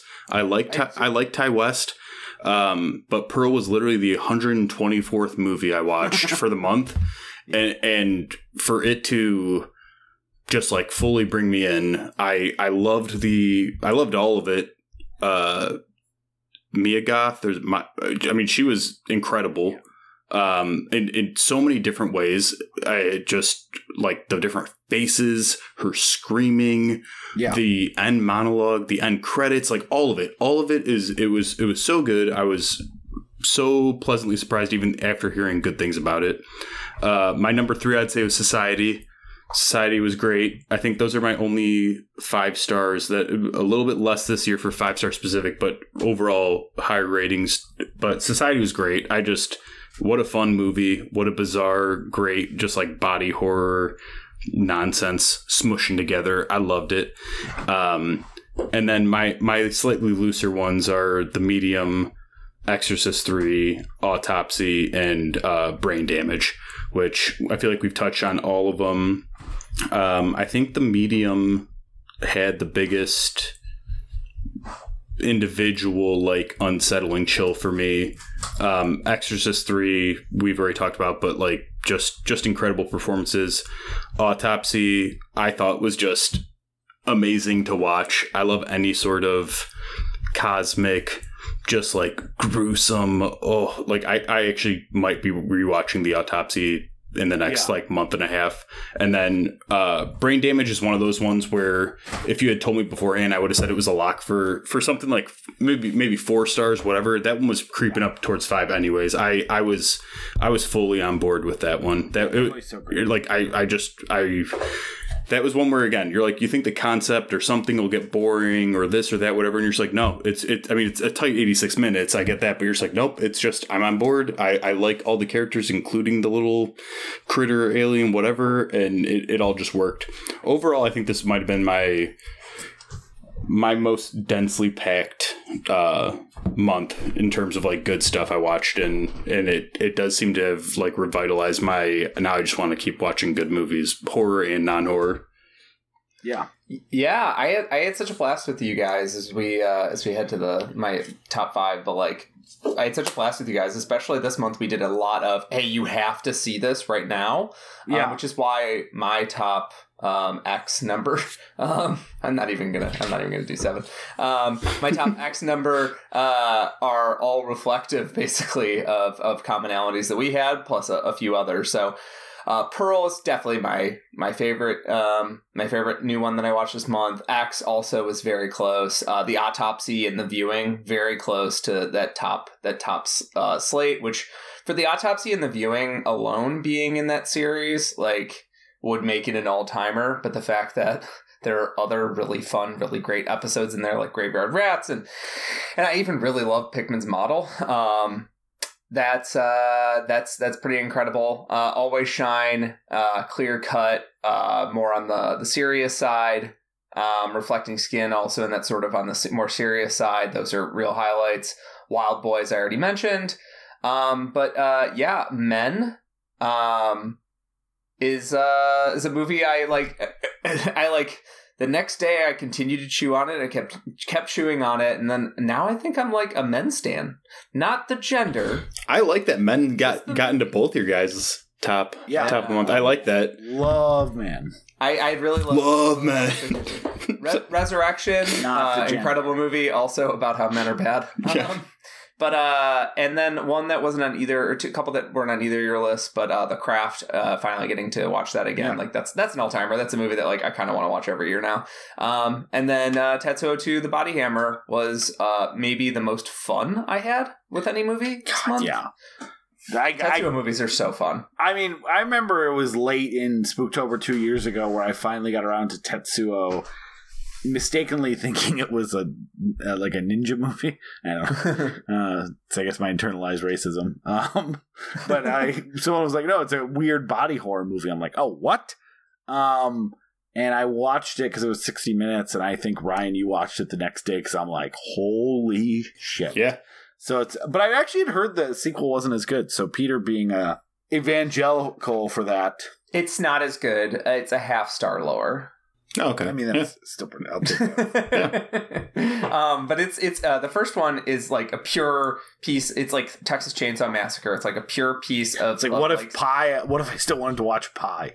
Yeah, But it's like it's like a pure piece of experimental cinema that actually has like it's a pure piece of experimental horror that happens to be affixed to like a very interesting plot about like um, a, a man's body just changing in ways that he can't control and then eventually can control.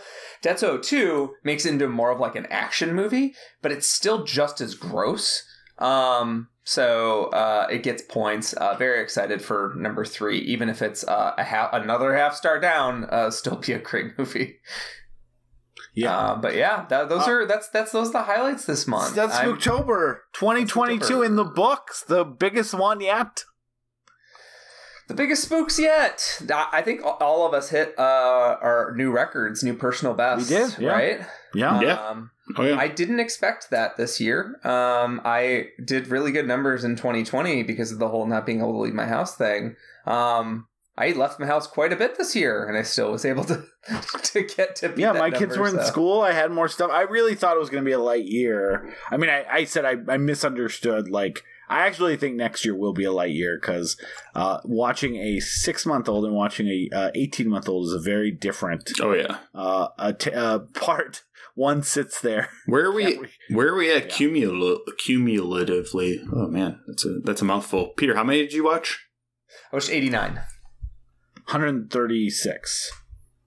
Ooh, we're just one short of 350. I was like doing it in my head. I was like, I think we hit 350 total. I was like, no, 340, 349. Yeah, well, and Peter was four away from getting to the three a day mark. Ooh, Oh, yeah. Hmm. I uh, was gonna say is Can't go back in time and change it now, though. no, Unfortunately, I uh, I had to do things. that's And how dare you have a life. Yeah, you went to, I mean, 89 and going to Mexico and watching one movie is pretty impressive. Absolutely. yeah, that was my that was my recharge. That was my Yeah. battery recharge. I only had one day where I didn't watch a movie. I think I had two. Yeah. Well, that's the difference between 124 and 136. Shit. um, yeah, uh, another great year. Had so much fun doing it. Already can't wait till next year. Uh, we have three weeks left in November, uh, and so we're going to do a trilogy of movies. Uh, Peter had the great ideas. We were naming some trilogies that would be fun to do on the show. Uh, I I really want to do the Terminator, the original Terminator trilogy at one point, just because I I think talking about Rise of the Machines would be great. But Peter, right, the second you said, "Hey, let's do the the reboot Planet of the Apes movie," I was like, "Absolutely," because I love all three of those movies. No one talks about them anymore, oh, they're so good. except yeah. And the first time I heard anyone say anything about it was like, "Oh, I guess they're making a a Lega sequel to the reboot series um, that's coming out at some point in the next couple of years." So. What a great time to talk about those and having uh, just rewatched Rise of the Planet of the Apes um, which I think is considered the lesser of the three. But I mean, it. I love that movie. It's so goddamn good. I cannot wait to talk about it. So we're gonna do Rise of the Planet of the Apes. We're gonna do Dawn of the Planet of the Apes, and we're gonna do War for the Planet of the Apes. Uh, it's it's also been a long long time since we uh, have done a Planet of the Apes movie, but I feel like that's a secret. Uh, uh, that's our, our the secret franchise of the show. I feel like I know. we're we're mon- Yeah, we did. We did. We did the fifth one. hearts. Yeah, we did the fifth one in the first year of the show for some reason. Um, everyone be very prepared for me to say monkey when I mean ape. The problem is saying ape is not nearly as fun as saying monkey. So Oh yeah, a lot of banana Sorry. jokes. We're gonna be going bananas for the whole month. I got we're gonna be going ape shit. We're going to be going monkey shit. we're, gonna, Gross, Ryan. we're gonna be going mon- monkey feet. Ooh.